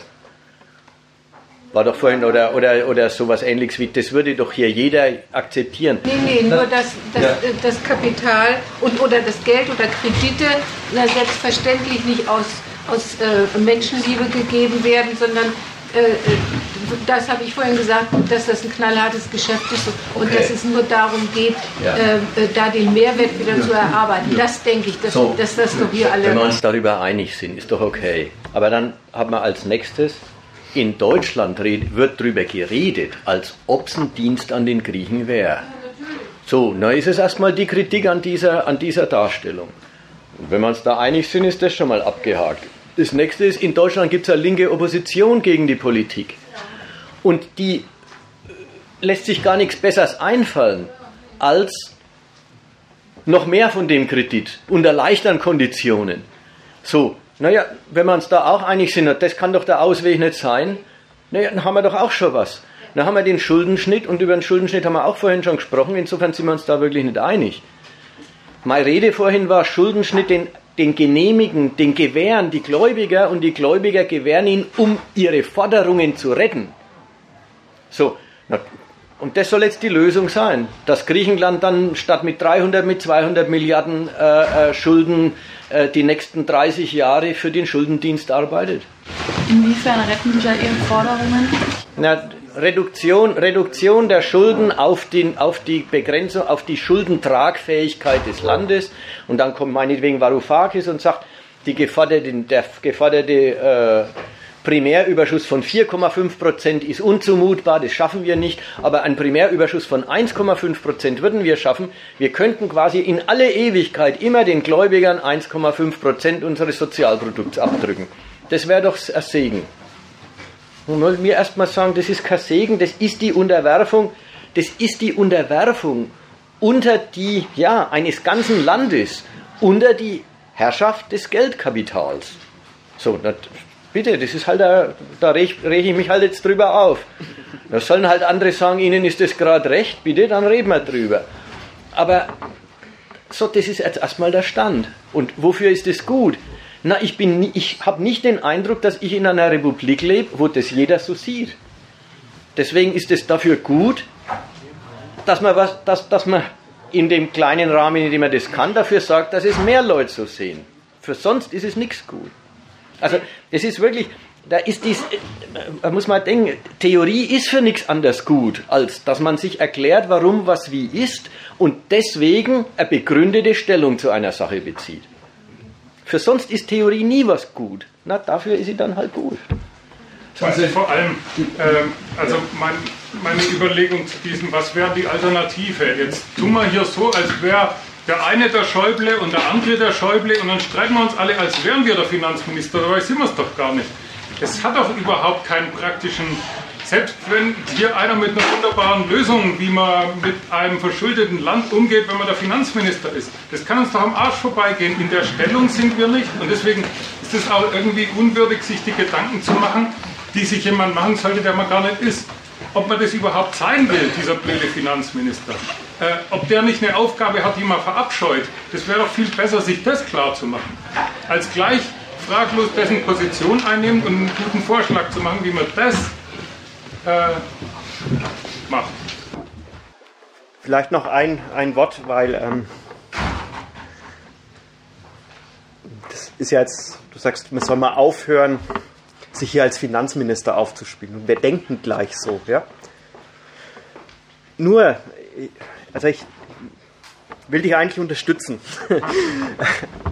ähm, nämlich quasi, wenn zum Beispiel dieses Umbrella Uprising sagt, mehr billiges Geld, ja, das wäre doch gut. Und ohne diese strengen Konditionen, äh, dass das nicht an die Staaten direkt und so weiter, sondern die soll direkt in den Staatshaushalt ähm, fließen. Ja, das ist eine Art und Weise, sich als Monsieur Draghi aufzuführen. Nämlich, was nimmt man da alles für selbstverständlich? Die ganzen Institutionen, die es gibt. Staatshaushalt, selbstverständlich.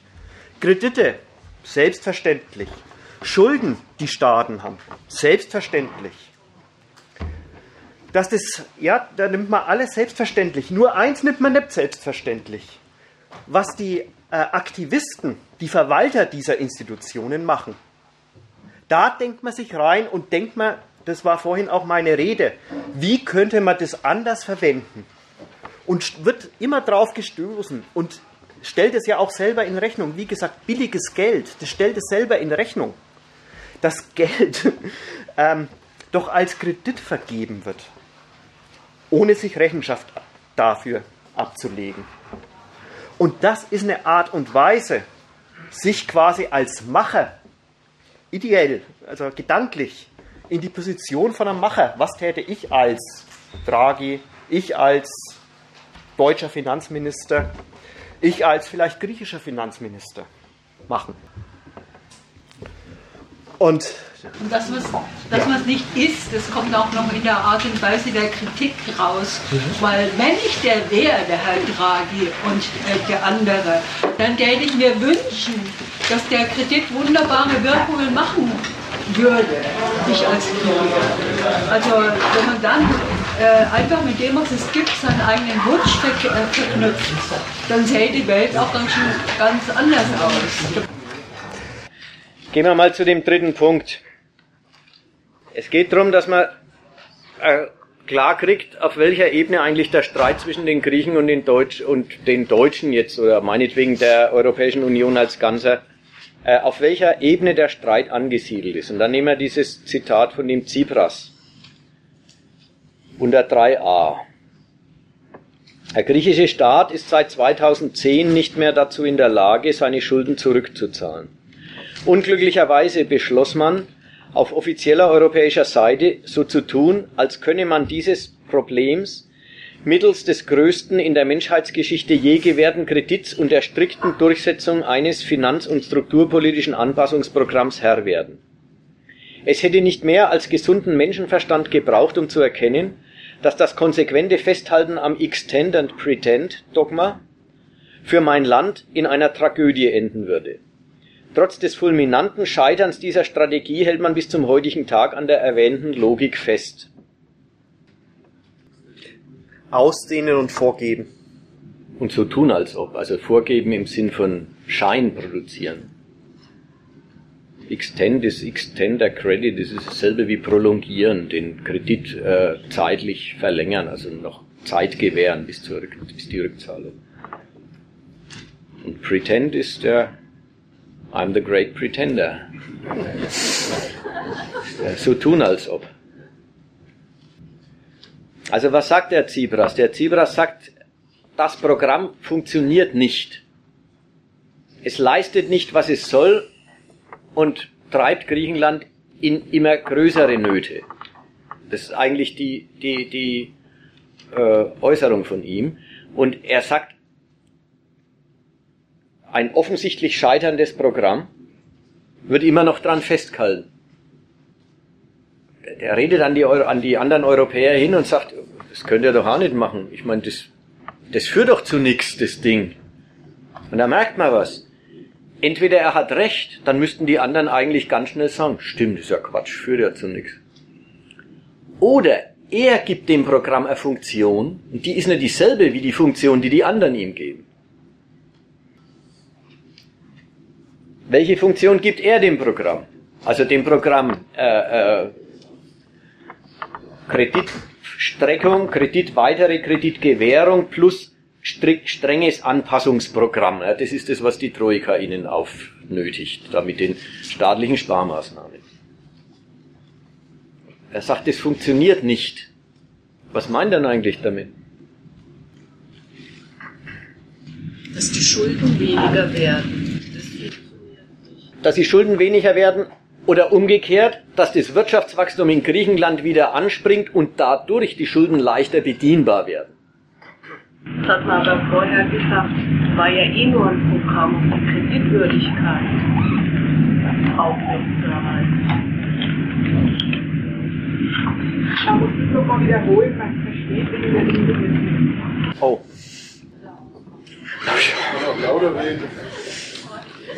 Ja, sie hat gesagt, ähm, dass mit dem, es funktioniert nicht. Da wird dran gemessen, ähm, dass die Schulden weniger werden.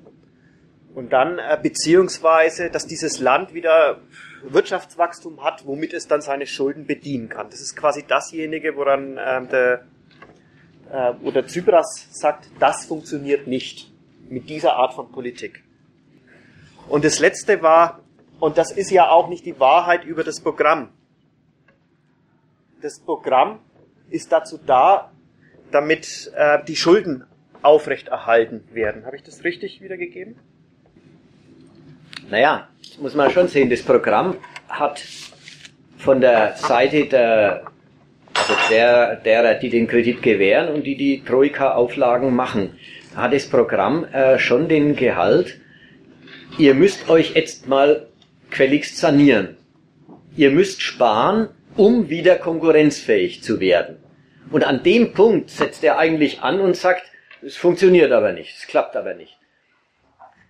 Jetzt zeugt es halt davon, dass das Programm, ihr müsst sparen, um wieder konkurrenzfähig zu werden, offensichtlich auch nicht ganz der europäische Standpunkt, also der Standpunkt derer, die das Geld gewähren, gar nicht ganz ist. Das ist, hat fast was von, das ist das Ideal von einer Regelung, die erstmal den Auftrag hat, die Schulden in Kraft zu halten, also die Schulden bedient zu sehen und dadurch diese äh, Vermögensansprüche aufrechtzuerhalten und auf der anderen Seite dann gar nicht einfach den Standpunkt hat, Griechenland soll flott gemacht werden, sondern den Standpunkt hat, Griechenland soll erstmal einfach für Europa billiger werden. Ja, und da merkt man, da beißen sich auf einmal zwei Zwecke. Das ist gar nicht, dass die einen und die anderen dasselbe verfolgen, nämlich durch Maßnahmen Griechenland wieder kapitalistisch auf die Beine zu stellen. Sondern Tsipras sagt, so kommen wir kapitalistisch, und das ist gar nicht sein Problem, dass das jetzt kapitalistisch ist. So kommen wir kapitalistisch nie mehr auf die Beine. Und, er, und von den anderen kriegt er nicht die Antwort, ja stimmt, dann ist unsere Maßnahme verkehrt, sondern kriegt die Antwort, ähm, darauf kommt es auch gar nicht so übermäßig an. Das ist die Härte da. Die Schnittstelle ist schon Sanierung, weil die ja. anderen kommen ja daher, damit sie sagen, Griechenland muss die Troika-Programme durchexerzieren, damit es sich wieder saniert. Und er sagt, so saniert sich Griechenland nicht. Und da reden sie eigentlich aneinander vorbei, weil er unter Sanierung was anderes meint und die meinen, so ist genau Sanierung. Ja, die anderen meinen halt, Sanierung ist erstmal, wenn Griechenland als Last für den Euro reduziert wird. Und Tsipras meint, wenn Griechenland ein positiver Beitrag zum europäischen Wachstum ist, und er meint auch, das kann doch Europa gar nicht wollen, denn Europa braucht doch alles seine, seine Teilgebiete, seine Provinzen, um Beiträge zu europäischem Wachstum zu leisten und damit die Wertigkeit und die die Wertigkeit, die Zuverlässigkeit des Kredits in Europa und die Wertigkeit des Euro zu untermauern. So denkt er sich's. Und die anderen sagen ihm, na, fürs Wachstum sagen wir schon selber, wenn ihr nur billiger werdet, das reicht uns erstmal schon. Und das ist für ein Land überhaupt keine Perspektive. Das ist, das ist der Ruin Griechenlands, den, den sie da eigentlich verordnet kriegen und jetzt auch noch, man möchte sagen, unterschrieben kriegen. Ja, ja, so ist es auch gemeint gewesen. Deswegen merkt man an dem nächsten Zitat von dem Tsipras, dass er selber eigentlich auch schon ein bisschen abrückt von dem engen ökonomischen Argumentieren. Ja, das ist jetzt eh der Gedanke, den wir, der, der, der Übergang, den wir jetzt gerade machen. Wir haben jetzt gerade geredet die ganze Zeit über Kredit und Nationen werden kreditiert und was heißt es? Das ist das Fest Legen, das Festklopfen der kapitalistischen Staatsräson, das Leben der Menschen im Land muss sich kapitalistisch lohnen für die Geldgeber. Das war jetzt die ganze Zeit die Rede davon. Aber jetzt kommen wir an, an einen Punkt, wo die Unerreichbarkeit dieses Ziels dem Streit einen neuen Charakter gibt, einen neuen Gehalt gibt. Das ist außer Reichweite, dass Griechenland ein positiver Beitrag zur kapitalistischen Rentabilität Europas wird. Das merkt er an den Maßnahmen und sagt, dann sind die Maßnahmen verkehrt. Die anderen merken es an dem, an dem Misserfolg der Maßnahmen mit dem Ton, ach Gott, ob Griechenland wächst, so wichtig ist es vielleicht gar nicht. Es ist wichtiger ist, dass es billiger wird.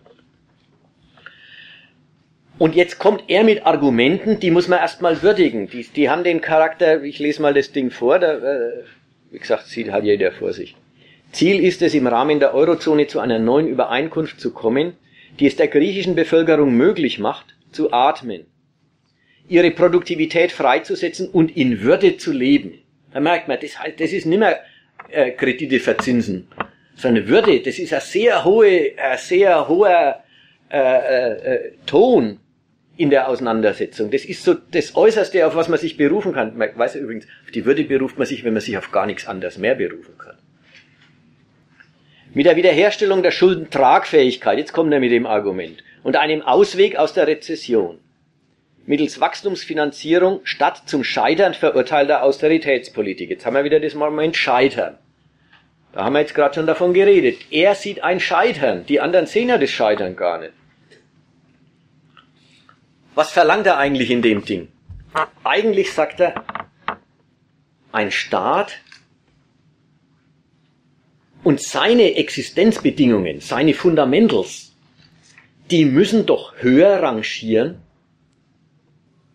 als die Bedienung von Schulden. Das ist eine Austeritätspolitik. Austeritätspolitik, das heißt einfach äh, äh, Politik der, äh, des Nicht-Geldausgebens, Politik des Sparens im Staat, Staatshaushalt und damit dem ganzen Volk Verarmung und, und Knappheit aufnötigen. Das ist Austeritätspolitik. Zur Konkurrenzfähigkeit gegenüber den anderen Nationalstaaten sich herzurichten, den eigenen Nationalstaat, die Ökonomie. Das ist die Zielsetzung davon. Ja, und das Mittel ist Sparen. Reduzieren, Reduzieren der Staatstätigkeit, Reduzieren der Staatsausgaben, Reduzieren des Staatspersonals. Alles das macht ja Griechenland seit einiger Zeit. Also was ich sagen will, ist, der besteht drauf. Eigentlich muss doch das Leben eines Staats wichtiger sein als die Bedienung von einem Kredit. Und der Gedanke ist lustig, weil an und für sich ist es ja auch so. Ja, es ist die politische Macht, die die Macht des Gläubigers über den Schuldner begründet. Nur weil der Staat sagt, das Eigentum des Gläubigers schützt er. Das, dass der irgendwann mal Geld gekriegt hat, der Schuldner, macht ihn ewig zum Dienstpflichtigen gegenüber dem Gläubiger. Dieses Unterordnungsverhältnis schützt die Macht des Staates und nur die schützt es. Das ist die Eigentumsgarantie in Schuldverhältnissen. Tatsächlich steht der Staat drüber. Und tatsächlich weiß man ja auch, Staaten können ja auch anders definieren.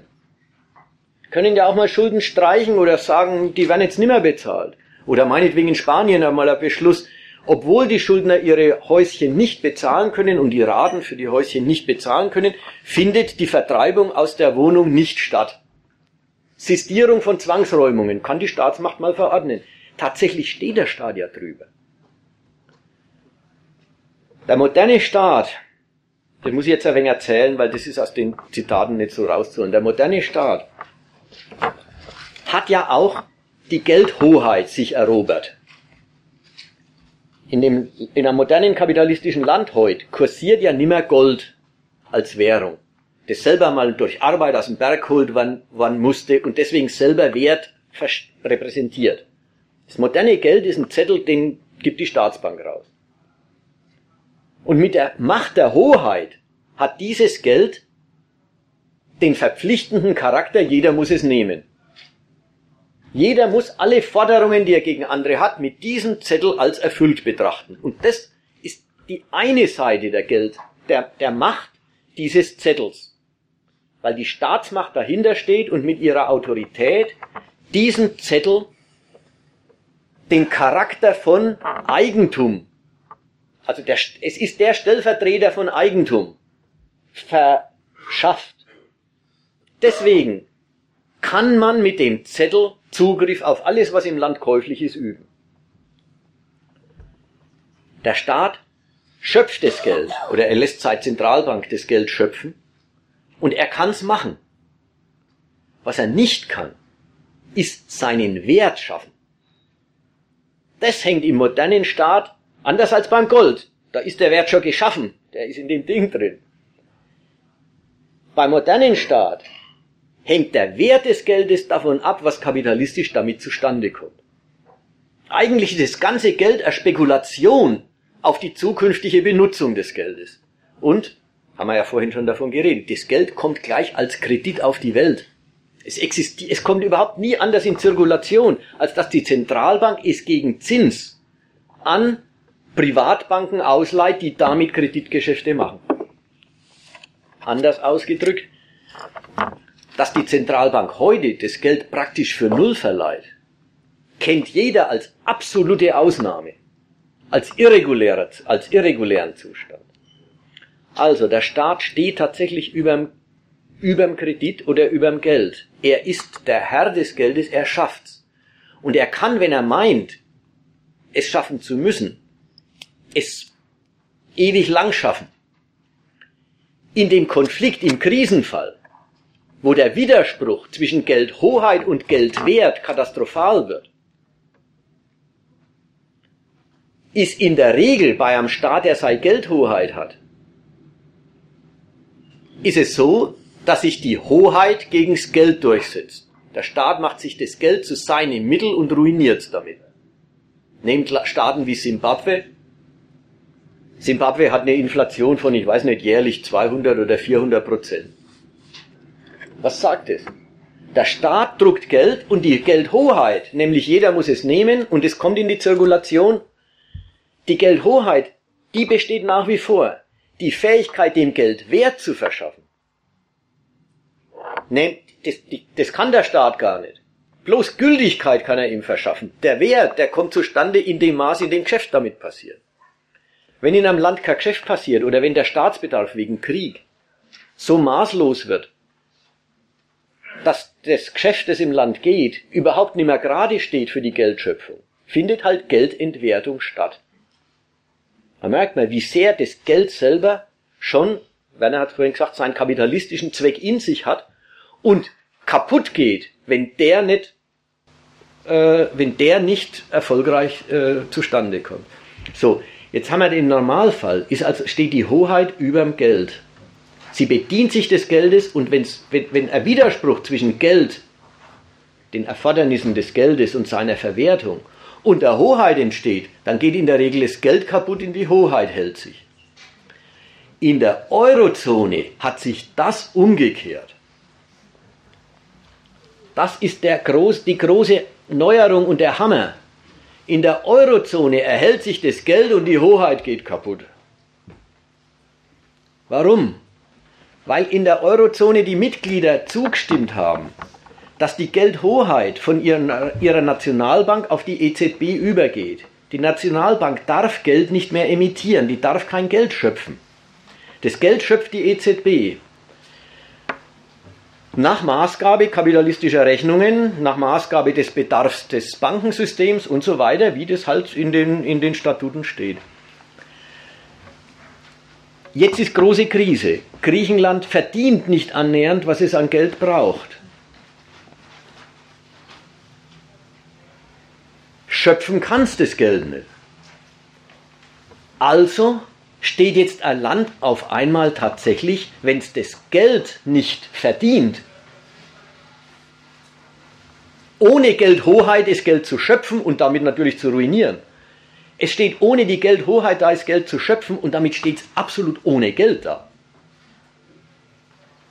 Der Widerspruch von Kredit und Souveränität ja, der sich eben in, manch, in anderen Fällen in Inflation oder in schlimmer Geldentwertung ausdrückt, drückt sich hier aus in, der Staat kann eigentlich seinen Betrieb nicht mehr aufrechterhalten, weil er das Geld nicht verdient, das er braucht, um seine Hoheit übers Land auszuüben und seine Gewaltapparate beieinander zu halten und seine Staatsfunktionen zu erfüllen.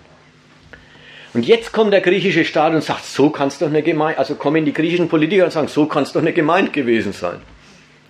Wir haben doch gemeint, wie wir in Euro eingetreten sind, wir hätten uns quasi Geld- und Kreditmachtmäßig verbessert. Wir haben unser schlechte Drachme weggeworfen, weil wir gutes Geld wollten.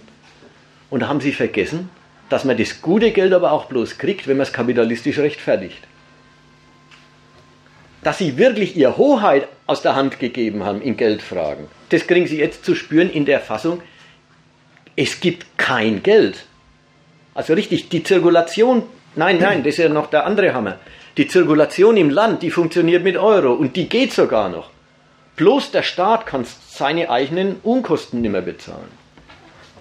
Mal kurz da noch einen Gedanken, weil ähm, ähm, dieser Grexit, ja, diese Idee, die geht ja genau, also das ist ja quasi, wenn man so will, äh, der Beweis, also was da diskutiert wird. Grexit heißt doch quasi rausgehen aus dem Euro und ein neues Geld schaffen. Und damit ist doch unmittelbar dokumentiert, quasi was Geld ist, dieser hoheitliche Beschluss. Und gleich, auch das, äh, was du gesagt hast mit dem nichts wert. Jeder weiß, wenn die Griechen wieder eine eigene Währung haben, ist sie nichts wert. Das weiß jeder. Also das ist sofort, äh, was einem äh, die ganze Welt erzählt. Also auch daran könnte man sehen, was du gesagt hast. Ich wollte aber noch auf was anderes raus, nämlich, und das quasi die Rückgewinnung der Geldhoheit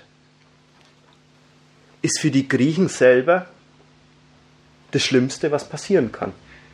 Das dokumentiert was.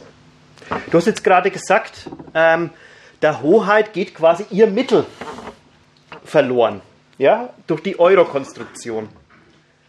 Es liegt nicht mehr bei ihr, das Geld rauszugeben und quasi sich selber, wenn sie es braucht, wie es immer so schön heißt, zu drucken. Das ist immer so eine Formulierung. Das Geld drucken um ihre Ausgaben zu bewerkstelligen. Das liegt nicht bei ihr, das liegt bei der äh, EZB. Und das will sie auch nicht, sich wieder ein eigenes Geld schaffen, das, was sie drucken kann. Weil sie will weiter partizipieren an der Kreditmacht, die der Euro dasteht, äh, darstellt. Dieses solide Geld, das eben für alles kapitalistische Geschäft tauglich ist und worin man sich bislang vor, also bis eben die Krise ausgebrochen ist, auch verschulden konnte als griechischer Staat. An diesem Geld hält die äh, Griechenland fest. Und da merkt man was, dass nämlich die Hoheit umgekehrt sagt, meine ganze Hoheit ist nichts wert, wenn es nicht dafür taugt, dass da ähm, kapitalistischer Reichtum vermehrt wird und sich in einem soliden Geld darstellt. Auch gutes Geld, ja. Die ganze Hoheit, die Hoheit könnten sie ja haben, aber, aber gutes Geld können sie nicht haben. Also ich wollte nur sagen, da merkt man was über ähm, auch so rum wieder, die, die ganze Staatsräson. Du hast jetzt gesagt, Geld ist das Herrschaftsmittel, ja, um sich zu finanzieren. Und umgekehrt, im Geld liegt quasi der letzte Zweck des Staates vor. Also wofür er zumindest ökonomisch da sein will. Jetzt habe ich dich unterbrochen. Oh, nee, schon gut. Sind wir, äh, nach wie vor sind Beiträge erwünscht und, und Wortmeldungen zu dem zu den Zitat, Zitaten. Ja nochmal, da war, da war doch vor, vor, vor allzu langer Zeit, haben doch Schäuble und Co. haben so gesagt, naja, da sollen es halt aussteigen. Ja? Das schadet uns nichts. Es macht uns nichts. Passiert nichts. Der Euro übersteht es. Ich halte es für ein, ja, mindestens einen, einen billigen Euphemismus oder eine ganz falsche Sache. Du glaubst es denen nicht, dass das der Euro übersteht? Oder der Euro wird es schon überstehen, aber das ist, das getan wird. Äh, macht mal zu, ihr Krieg. Ja, das ist eigentlich das erste Zitat unter 3b, was du sagst. Erpressung läuft nicht. Ja, ja, das ist genau der Gedanke, den du sagst. So, und jetzt muss man erstmal sehen, die, die Deutschen antworten den Griechen mit ihrem Argument, sie sind jetzt eigentlich schon hinter über die Frage, lohnt sich Kredit an Griechenland kapitalistisch? Über die sind sie schon hinaus. Sie sagen, wir brauchen, wir, Kredit als Lebensmittel der Nation ist für uns unverzichtbar. Das war jetzt die ganze Rede mit, da wendet sich doch, äh, da wendet sich das Geld gegen die Hoheit in Griechenland. Ne? Also treten Sie an, an Europa und sagen, wir brauchen Kredit und zwar einen, der nicht immer unter der, unter der, unter der Prämisse steht, er muss sich lohnen. Ja, wir brauchen politischen Kredit. Das ist eigentlich der neue Ton von denen. Das, da passen dann auch die anderen Zitate dazu. Europa muss doch ganz anders zusammenstehen als bisher. Wir sind doch nicht bloß ein Raum äh, von Nationalwirtschaften, von Nationalökonomien. Wir sind doch eine, ja, dann kommen Sie mit Solidargemeinschaft in einem höheren Sinn. Diese Forderung von denen, wir brauchen politischen Kredit und Europa kann sich's doch nicht leisten, uns so im Regen stehen zu lassen. Da kriegen Sie als erste Antwort drauf, doch. Das ist die Schäuble-Stellungnahme mit Erpressung läuft nicht. Doch. Und jetzt, wenn man sich die weiteren äh, Auskünfte von den äh, Deutschen, äh, von dem nächsten, das ist jetzt vom Kauder, ist ja wurscht, da sagt eh jeder dasselbe. Äh, das ist jetzt vom Kauder das zweite. Äh, wenn man sich das durchliest, dann merkt man auch, die bestehen auf der Erfüllung der Forderungen, ohne dass sie noch großökonomisch argumentieren. Also auch die haben den Übergang gemacht ins politisch-prinzipielle. Wie es die Griechen machen, machen es die auch. Schauen wir das schnell an. Auch in anderen Ländern wird gewählt, auch dort müssen sich Regierungen an Abmachungen der Vorgängerregierungen halten. Da hört man jetzt, was, ja, das wollen die Griechen ja gerade nicht. Man kann nicht einfach alles über den Haufen werfen. Zur Erinnerung, wir brauchen kein Geld von den Griechen. Ja, sie brauchen Geld für uns. Wenn ein Unternehmer kurz vor dem Konkurs steht, kann er seiner Bank auch nicht die Bedingungen für die Rettung diktieren. Er muss auf seinen Kreditgeber zugehen gehen und kann nicht ständig einseitige Forderungen stellen. Er muss auch ein Geschäftsmodell präsentieren, wie sein Unternehmen gesunden kann. Das müssen auch die Griechen. Darauf warten aber bislang alle in Europa vergeblich. Der Zusammenhalt Europas ist auch ein hoher Wert. Es muss aber ein Europa sein, in dem man sich mit Respekt begegnet und an die Regeln hält. Klar, Griechenland wird jetzt wie mit, wie, äh, wie mit wird mit einem privaten Schuldner verglichen, und gesagt, da haben wir doch das Vorbild, wie, wie, wie ein Schuldner hat, bescheiden zu sein. Der ein Schuldner ist ein Bittsteller und so soll er sich gefälligst auch benehmen und er soll keine Forderungen stellen.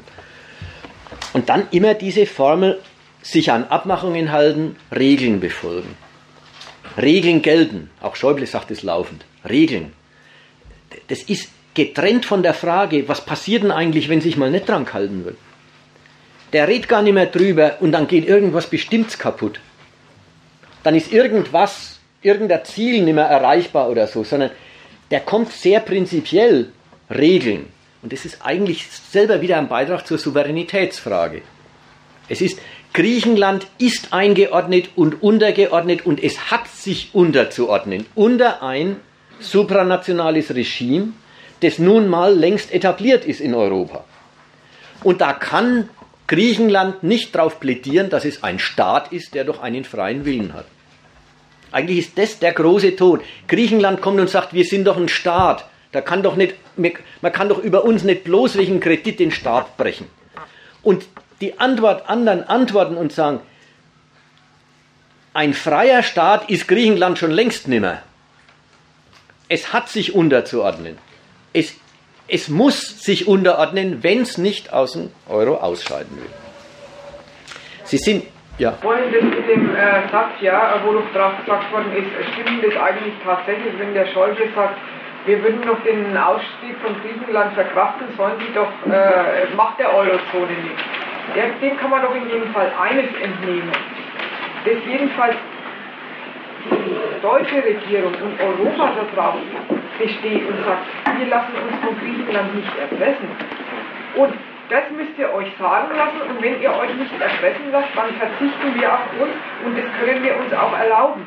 Und da ist die Seite, und ob sie sich dann tatsächlich erlauben können oder ob es Währungsturbulenzen gibt, gar nicht das Entscheidende. Aber das soll doch ein Postulat gegenüber Griechenland sein.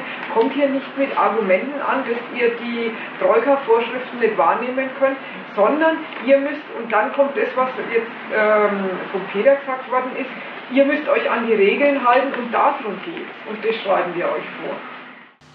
Also es geht gar nicht um die Beurteilung, ob, der, ob der, die griechische Drohung, wir können doch einfach die Zahlungen einstellen, ob die sie ernst meinen und durchhalten könnten, oder ob die Schäuble-Drohung, wenn ihr euch nicht an die Regel haltet, dann ist eben Schluss, war doch da so ein Ding, ja.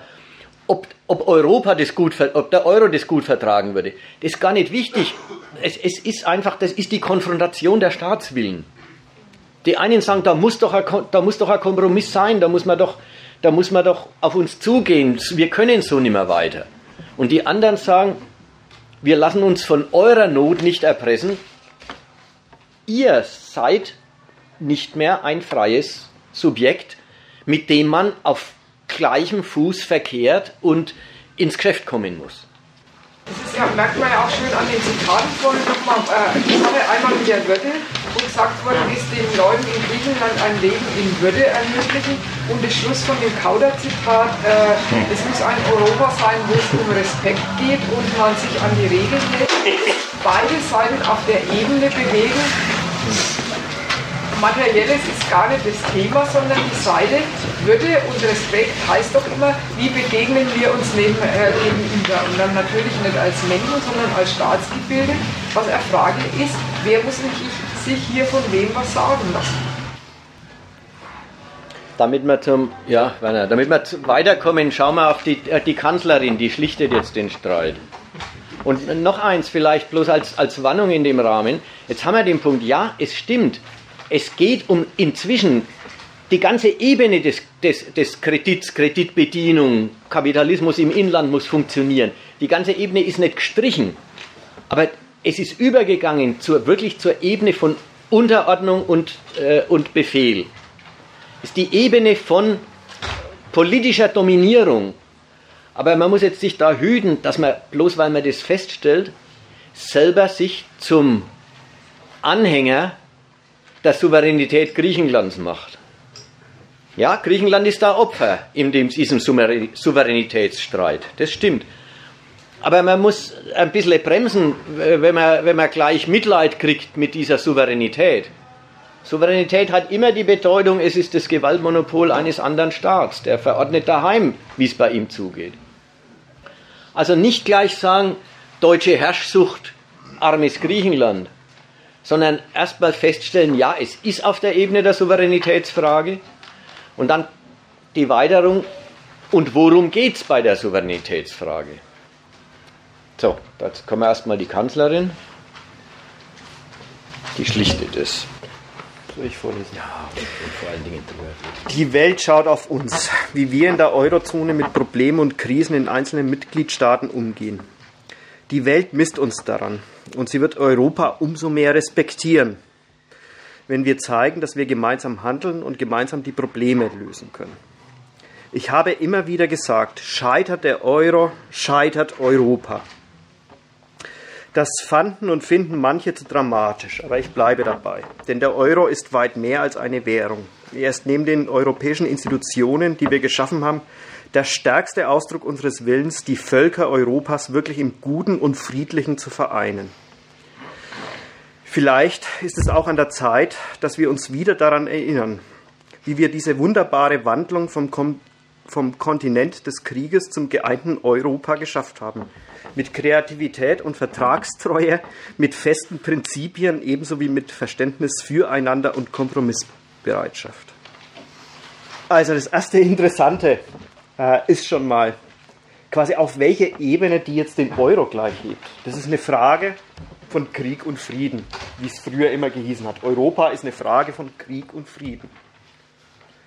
Also auf die allerprinzipiellste äh, prinzipiellste Ebene ja, und was ist damit angesprochen? Ja, quasi an dem, an dem Euro, an dem Europa, wie es Deutschland gebaut hat und weiter verfolgt. Das ist überhaupt das Elementarste für Deutschland. Das ist die elementare Staatsräson. Und das Interessante ist jetzt, dass die sagt, die Welt schaut auf uns, wie wir aus der Krise herauskommen. Aus dieser Euro, Krise. Und was meint sie damit? Ja, die Welt schaut auf uns. Ob wir es schaffen, quasi diese Unterordnung von Staaten, die sich unterordnen müssen, weil sie kein Geld mehr verdienen und damit über kein Geld mehr verfügen. Ob wir, der Rest, der das Geld verdient, ob er diese Unterordnung hinkriegt. Also, was sie damit sagt, ist, der Euro und, das ganze, und damit das ganze Projekt Europa, was der braucht, ist ein Machtbeweis, dass in Europa ein Regime herrscht, das schafft, Staaten unterzuordnen diesem Regime. Den ihren Willen, den ihren freien Willen quasi als abgegeben zu behandeln, eben weil sie in Euro wirtschaften. Doch sowas ähnliches wie der Zwangsvollstrecker Europas. Gelingt es den Deutschen denn, äh, die Schulden, die, die keiner mehr zahlen kann, noch einzutreiben? Also sprich, äh, die, die Überakkumulation, die in ganz Europa stattgefunden hat, äh, in den, äh, in den ähm, wirtschaftlich unproduktiven Situationen geltend zu machen?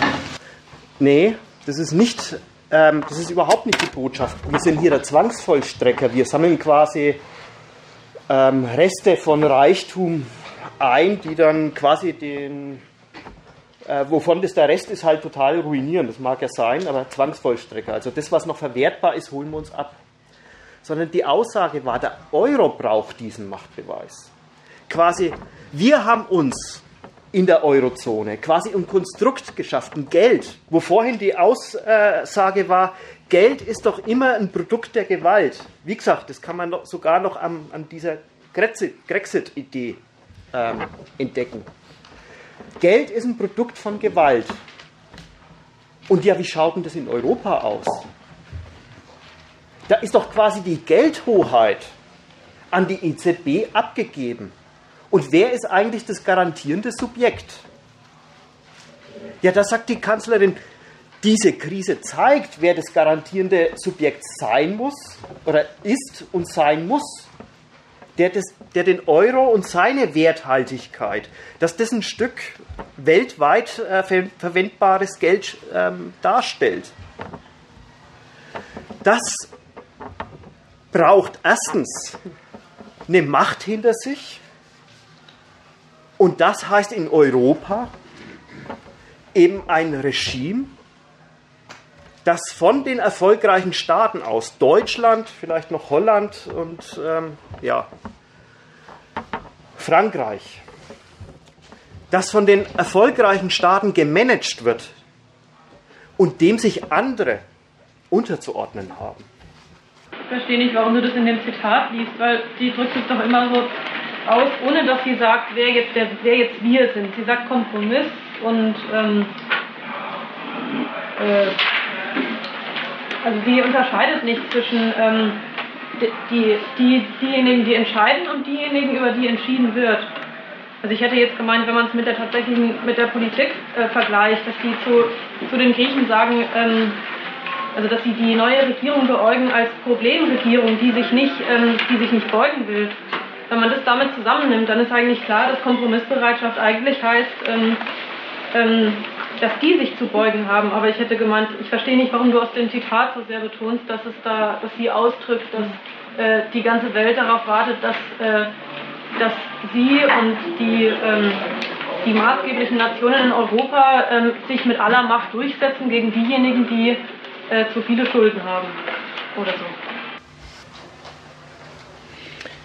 Ja, das ist so die, die, die die Kanzlerin spricht gleich im Namen des Euro. Sie spricht gleich, also die, die hat gar nicht das Problem zu sagen Deutschland, sondern die, die spricht gleich im Namen des Euro. Die Welt schaut auf uns, wie wir in der Eurozone mit Problemen fertig werden. Ja, Und was Sie die Eurozone oder meint sie eigentlich Europa? Die setzt es, äh, im nächsten Satz sagt sie Europa und äh, die setzt es gleich. Es ist nicht dasselbe, das wissen wir, ne, aber die setzt es jetzt Einfach gleich. Im, einmal, Im ersten Satz sagt sie Eurozone, im zweiten Satz sagt sie Europa. Die Welt misst uns daran und sie wird, die Welt wird Europa umso mehr respektieren. Da merkt man jetzt, das ist jetzt, da ist jetzt der Gedanke, Europa stellt für den Rest der Welt was dar, wenn es sein Laden nach innen in Ordnung hält.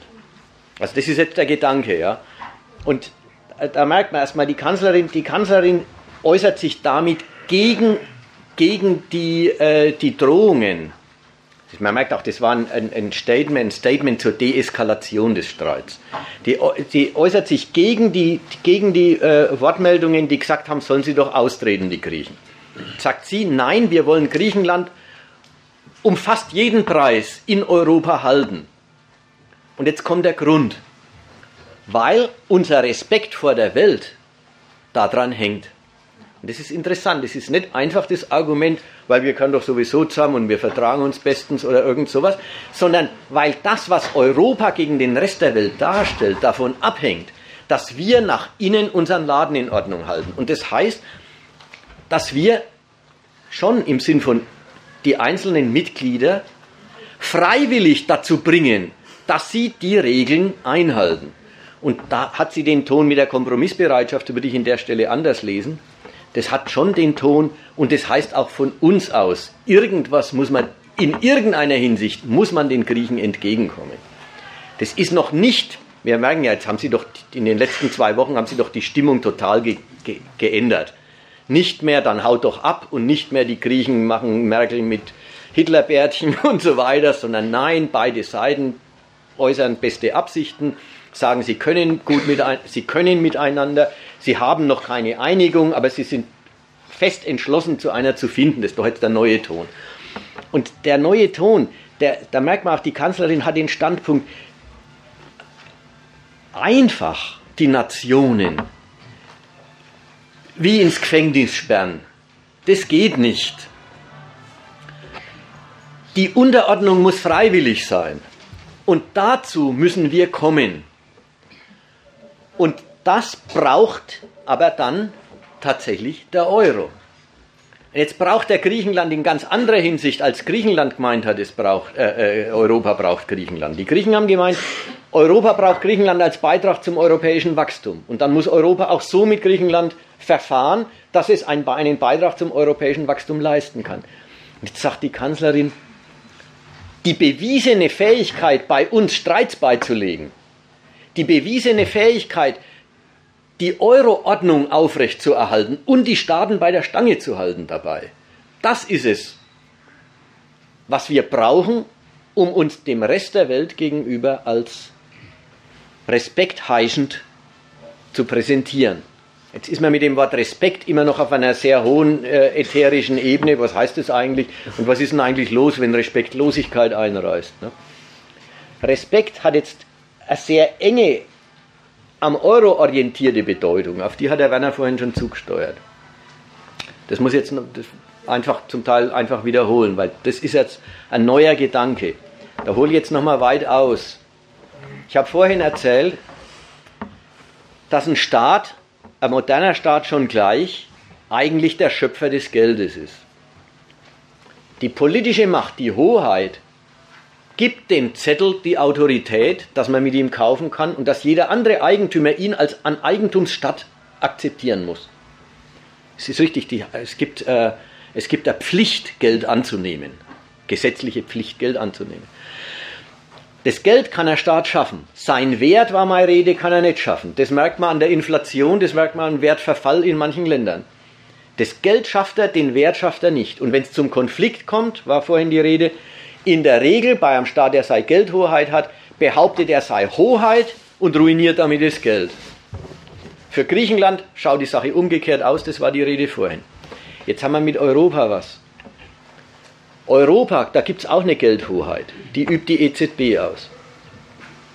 Den Geldwert kann auch die EZB nicht schaffen. Aber die EZB emittiert ein Geld, das in einem riesigen Raum des Weltkapitalismus benutzt wird. 500 Millionen Konsumenten heißt es dazu, ja? mehr als Amerika. Ein Geld, das als Weltwährung etabliert ist, ein Geld, interessanterweise in der größten Krise eine Infragestellung seines Werts eigentlich kaum hat erleben müssen. Jetzt sinkt es gegen den Dollar, aber alle sagen in kontrolliertem Umfang. Also das hält noch niemand für eine Katastrophe. Das europäische Geld hat sei Fragwürdigkeit nach der anderen Seite hin. Nicht nach der Seite des Kapitalismus, den es repräsentiert. Da ist Deutschland als der Kern der Eurozone dieser Erfolgsstaat. Und wie erfolgreich der Euro durchgesetzt ist, hat Ihnen eigentlich der Draghi bewiesen mit seinem damaligen Satz. Wir halten die Eurozone zusammen, whatever it takes, and believe me, it will be enough. Ja, war dieser schöne Spruch. Das haben jetzt die Zeitungen, äh, die, die Presse auch gebracht und die, das Fernsehen. Das war die wirksamste verbale Intervention, die die Welt, also die die Geschichte der Währungen kennt. Sie mussten keinen einzigen Euro dafür ausgeben.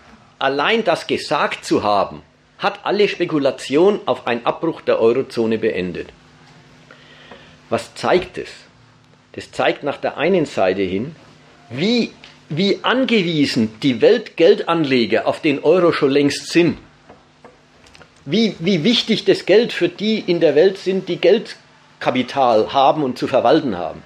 Da muss man zwischen Euro und Dollar hin und her schieben, auch einmal ein bisschen englisches Pfund, ein bisschen Schweizer Franken, nächstens vielleicht Renminbi. Aber viel mehr andere Währungen gibt es gar nicht, in der die Weltanleger anlegen.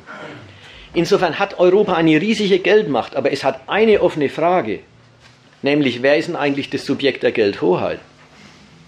Und da merkt man, es gibt den Staat gar nicht, der mit seiner Autorität dem Geld sei, sei Macht nach der Geldhoheitsseite hin verleiht. Es gibt die EZB als den Beschluss von lauter souveränen Staaten, wir machen in, Geld, in Gelddingen gemeinsame Sache. Aber alle Mitglieder machen in Gelddingen gemeinsame Sache mit der Rechnung, das ist ein Mittel für sie. Jetzt haben wir die Krise, wo sich herausstellt, für manche ist es überhaupt kein Mittel. Manche Staaten leiden an diesem Geld. Und jetzt kommt die Kanzlerin auf das Argument, wir müssen die Eurozone zusammenhalten, um alle Zweifel an der Existenz dieses Subjekts, dieser Geldhoheit, dieses Machtsubjekts, das die Geldhoheit ausübt, totzuschlagen. Jetzt, kommt der, jetzt kommen die einen, die sagen, Griechenland rausschmeißen, das macht den Euro besser, weil dann sind bloß noch äh, bessere drin und die schlechten draußen. Guten ins Töpfchen, schlechten ins Kröpfchen oder umgekehrt dann wert, steht in den Zeitungen so richtig, so Überlegungen. Ohne Griechenland wäre der Euro doch eine festere, eine stabilere Währung. Und die Kanzlerin hat erstmal die Linie umgekehrt. Die sagt, die Zone zusammenhalten und sicherstellen, dass die Mitglieder sich diesem, diesem Geldregime unterordnen, ist viel wichtiger, als was die Mitglieder ökonomisch einzeln leisten.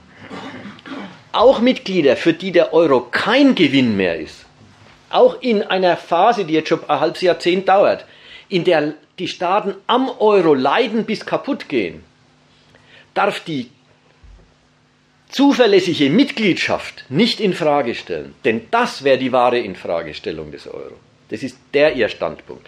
Ich will gar nicht drüber reden, was der wahre und was da richtig oder verkehrt ist, aber man muss mal sehen, was im Konflikt liegt. Im Konflikt liegt eine engere ökonomische Rechnung und eine, die viel mehr längst auf die Seite der Geldhoheit setzt. So nach dem Muster, eine Geldhoheit, die einen so einen großen Wirtschaftsraum verwaltet, die hat grenzenlos Kredit, wie die Amerikaner ja grenzenlos Kredit haben. Und der Draghi hat eigentlich bewiesen, dass auch die Euros, wenn sie, wenn sie eine zuverlässige Einheit sind, na vielleicht nicht grenzenlos, aber verdammt viel Kredit beanspruchen können.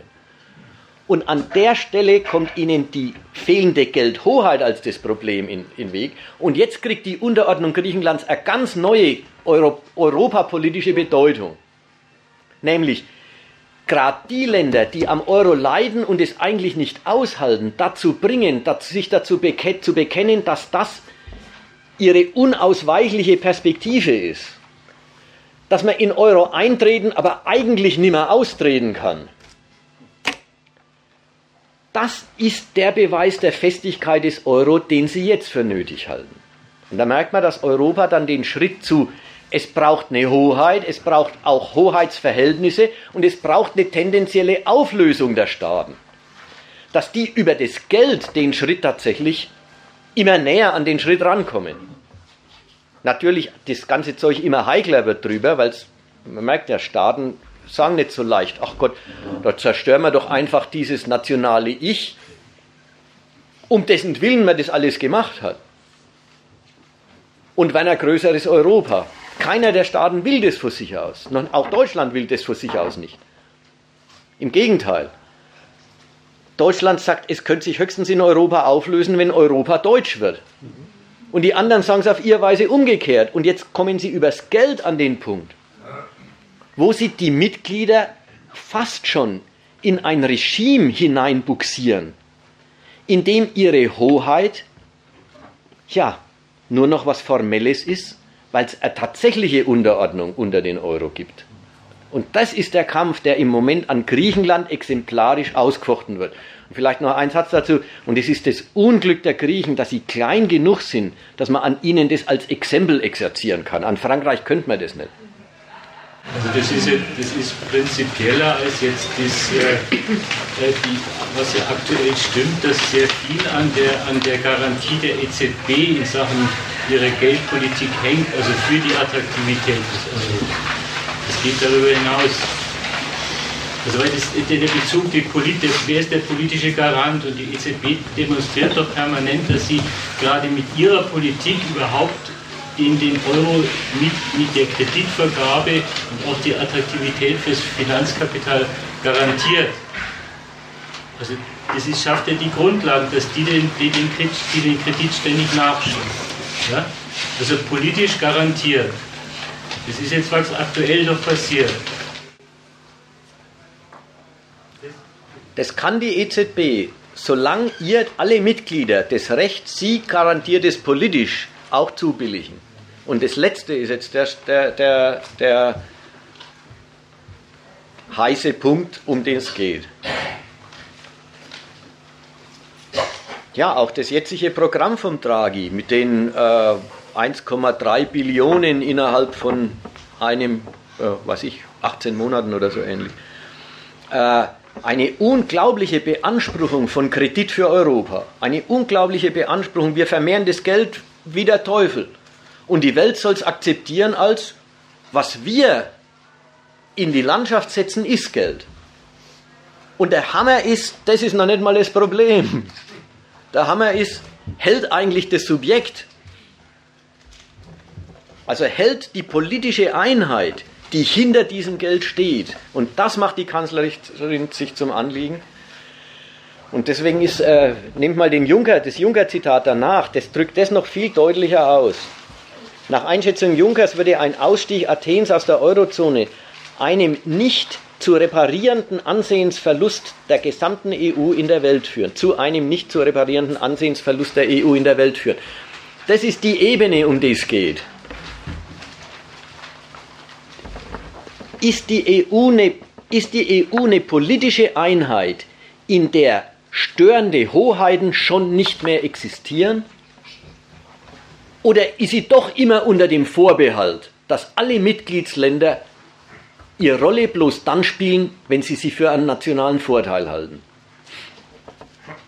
Das ist die große Frage. Und an der Stelle sagt sie, an, an Griechenland durchexerzieren, und da muss man durchaus sagen, das läuft jetzt auf irgendeiner Weise schon drauf raus, dass die Griechen für ihr Mitmachen einen Preis kriegen. Irgendeine Konzession gibt es dann schon. Aber die gibt es dafür, dass die Unterordnung wirklich sichtbar stattfindet. Wir wissen noch nicht welchen, aber das ist auch wurscht. Das ist ja. ja drückt sich ja eben aus mit dieser Kombination Vertragstreue, feste Prinzipien und Kompromiss. Genau. Also von den Prinzipien gehen wir nicht ab, von den ja. Regeln sind Regeln, ja. gehen wir nicht ab. Aber dafür sind wir dann, wenn das passiert, sind wir auch kompromissbereit. Also die, die, die Griechen sagen ja nicht von sich aus, sie, sie wollen raus, das haben wir ja vorhin gehabt, ja, die sind ja für die, für die Einheit Europas und sagen, die haben, die haben gesagt, nur muss es für uns den Nutzen haben. Ja, die, die. Denk, denk mal, der Let das letzte Zitat. Auf, am Schluss ist der Varoufakis der größte Europäer. Ja, Gerade weil sie es brauchen so. Ja, ja. diese, es wird doch diese, diese Differenz, wie, wie machen wir das, wird, wird sozusagen den, wird zum Material des Beweises der politischen Einheit, also der Durchsetzung.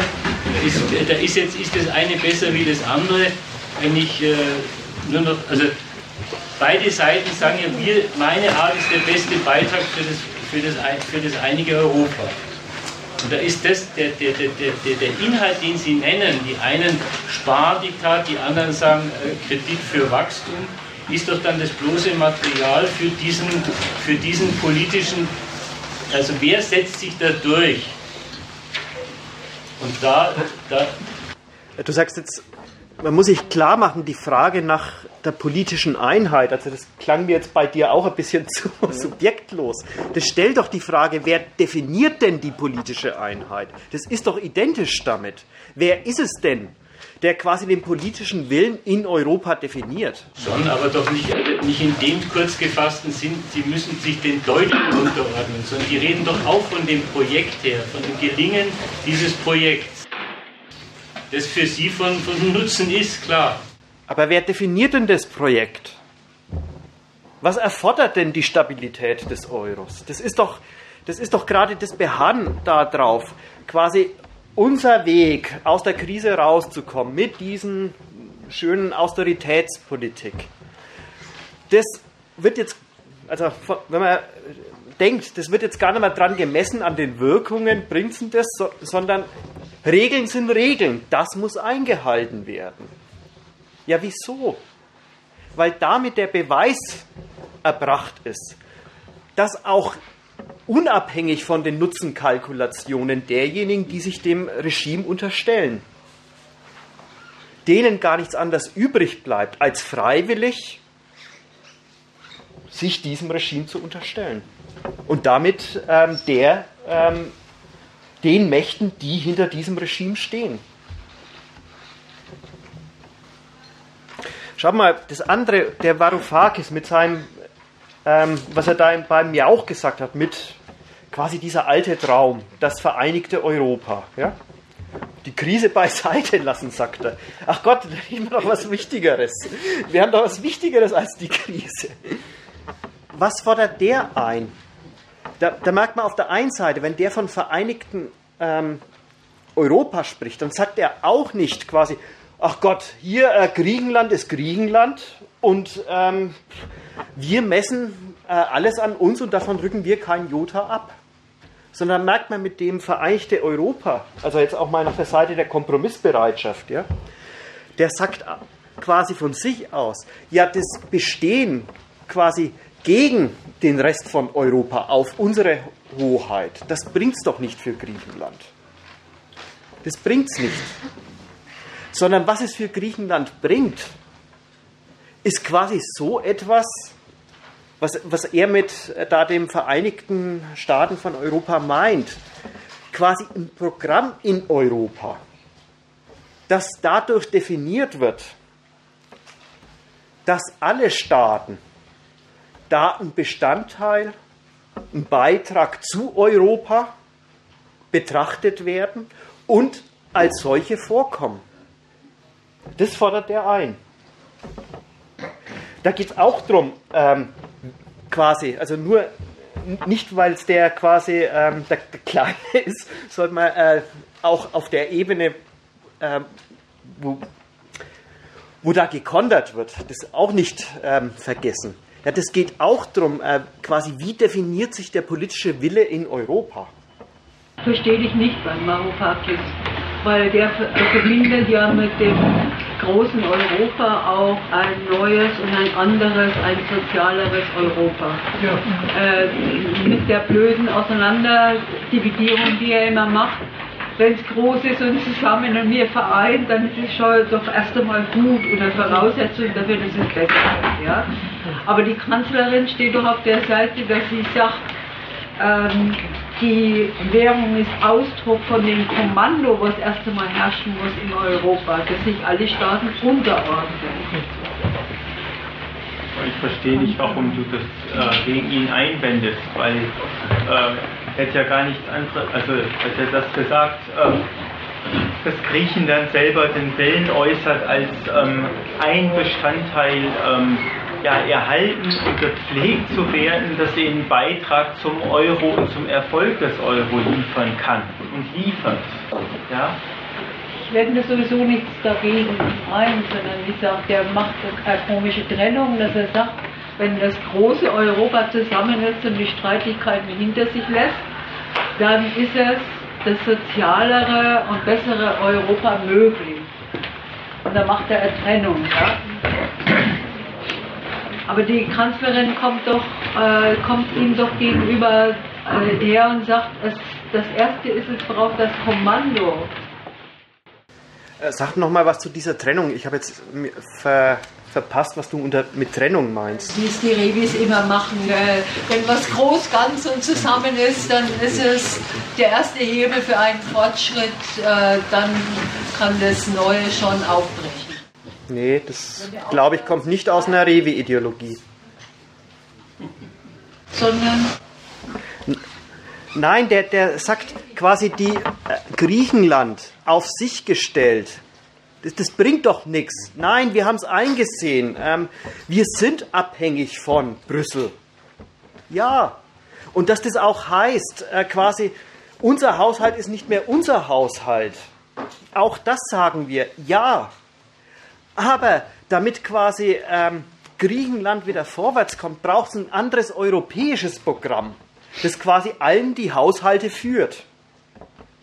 Also der, das war doch das, was bemerkt werden sollte, nämlich Griechenland kontert die Zumutung gar nicht mit der, Behaupt, mit, mit, dem, mit der Verteidigung der eigenen Souveränität, sondern es anerkennt schon, dass es Teil Europas und insofern untergeordnet und auch unauflösbar drin ist.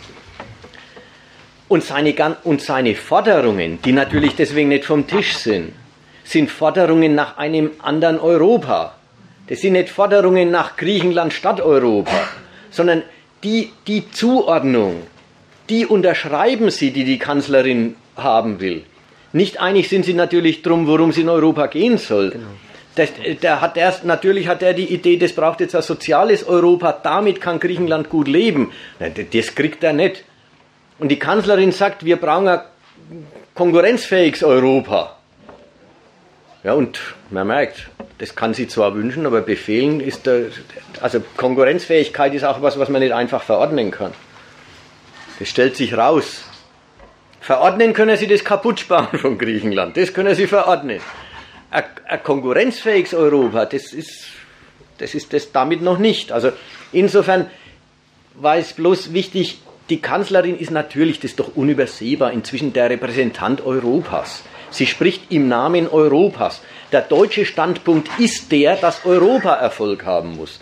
Und sie definiert jetzt erstmal, und Erfolg hängt jetzt in allererster Linie davon, dass diese politische Einheit, und das heißt die Unterordnung der Mitgliedsländer unter das europäische, unter den Vorrang des europäischen Regimes, jetzt erstmal Geldregimes, dass die Unterordnung auch unbezweifelbar ist. Das ist das erste Interesse. Und natürlich verbindet sie dann mit der Voraussetzung alle möglichen Geschichten, die eben in Sachen Konkurrenzfähigkeit gehen, die kriegt sie von den Partnern auch nicht einfach so, wie sie es will. Also das erste, was du sagst, das heißt, das, was die Gültigkeit heißt, Regeln, die Regeln haben zu folgen. Ja, und, und alle Mitgliedsländer haben anzuerkennen, dass die Regeln über ihrer Souveränität stehen. Das ist diese große Botschaft.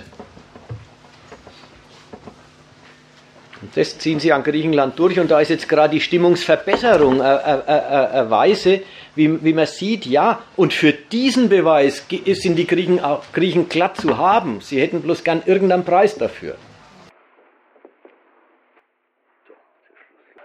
Jetzt machen wir Schluss.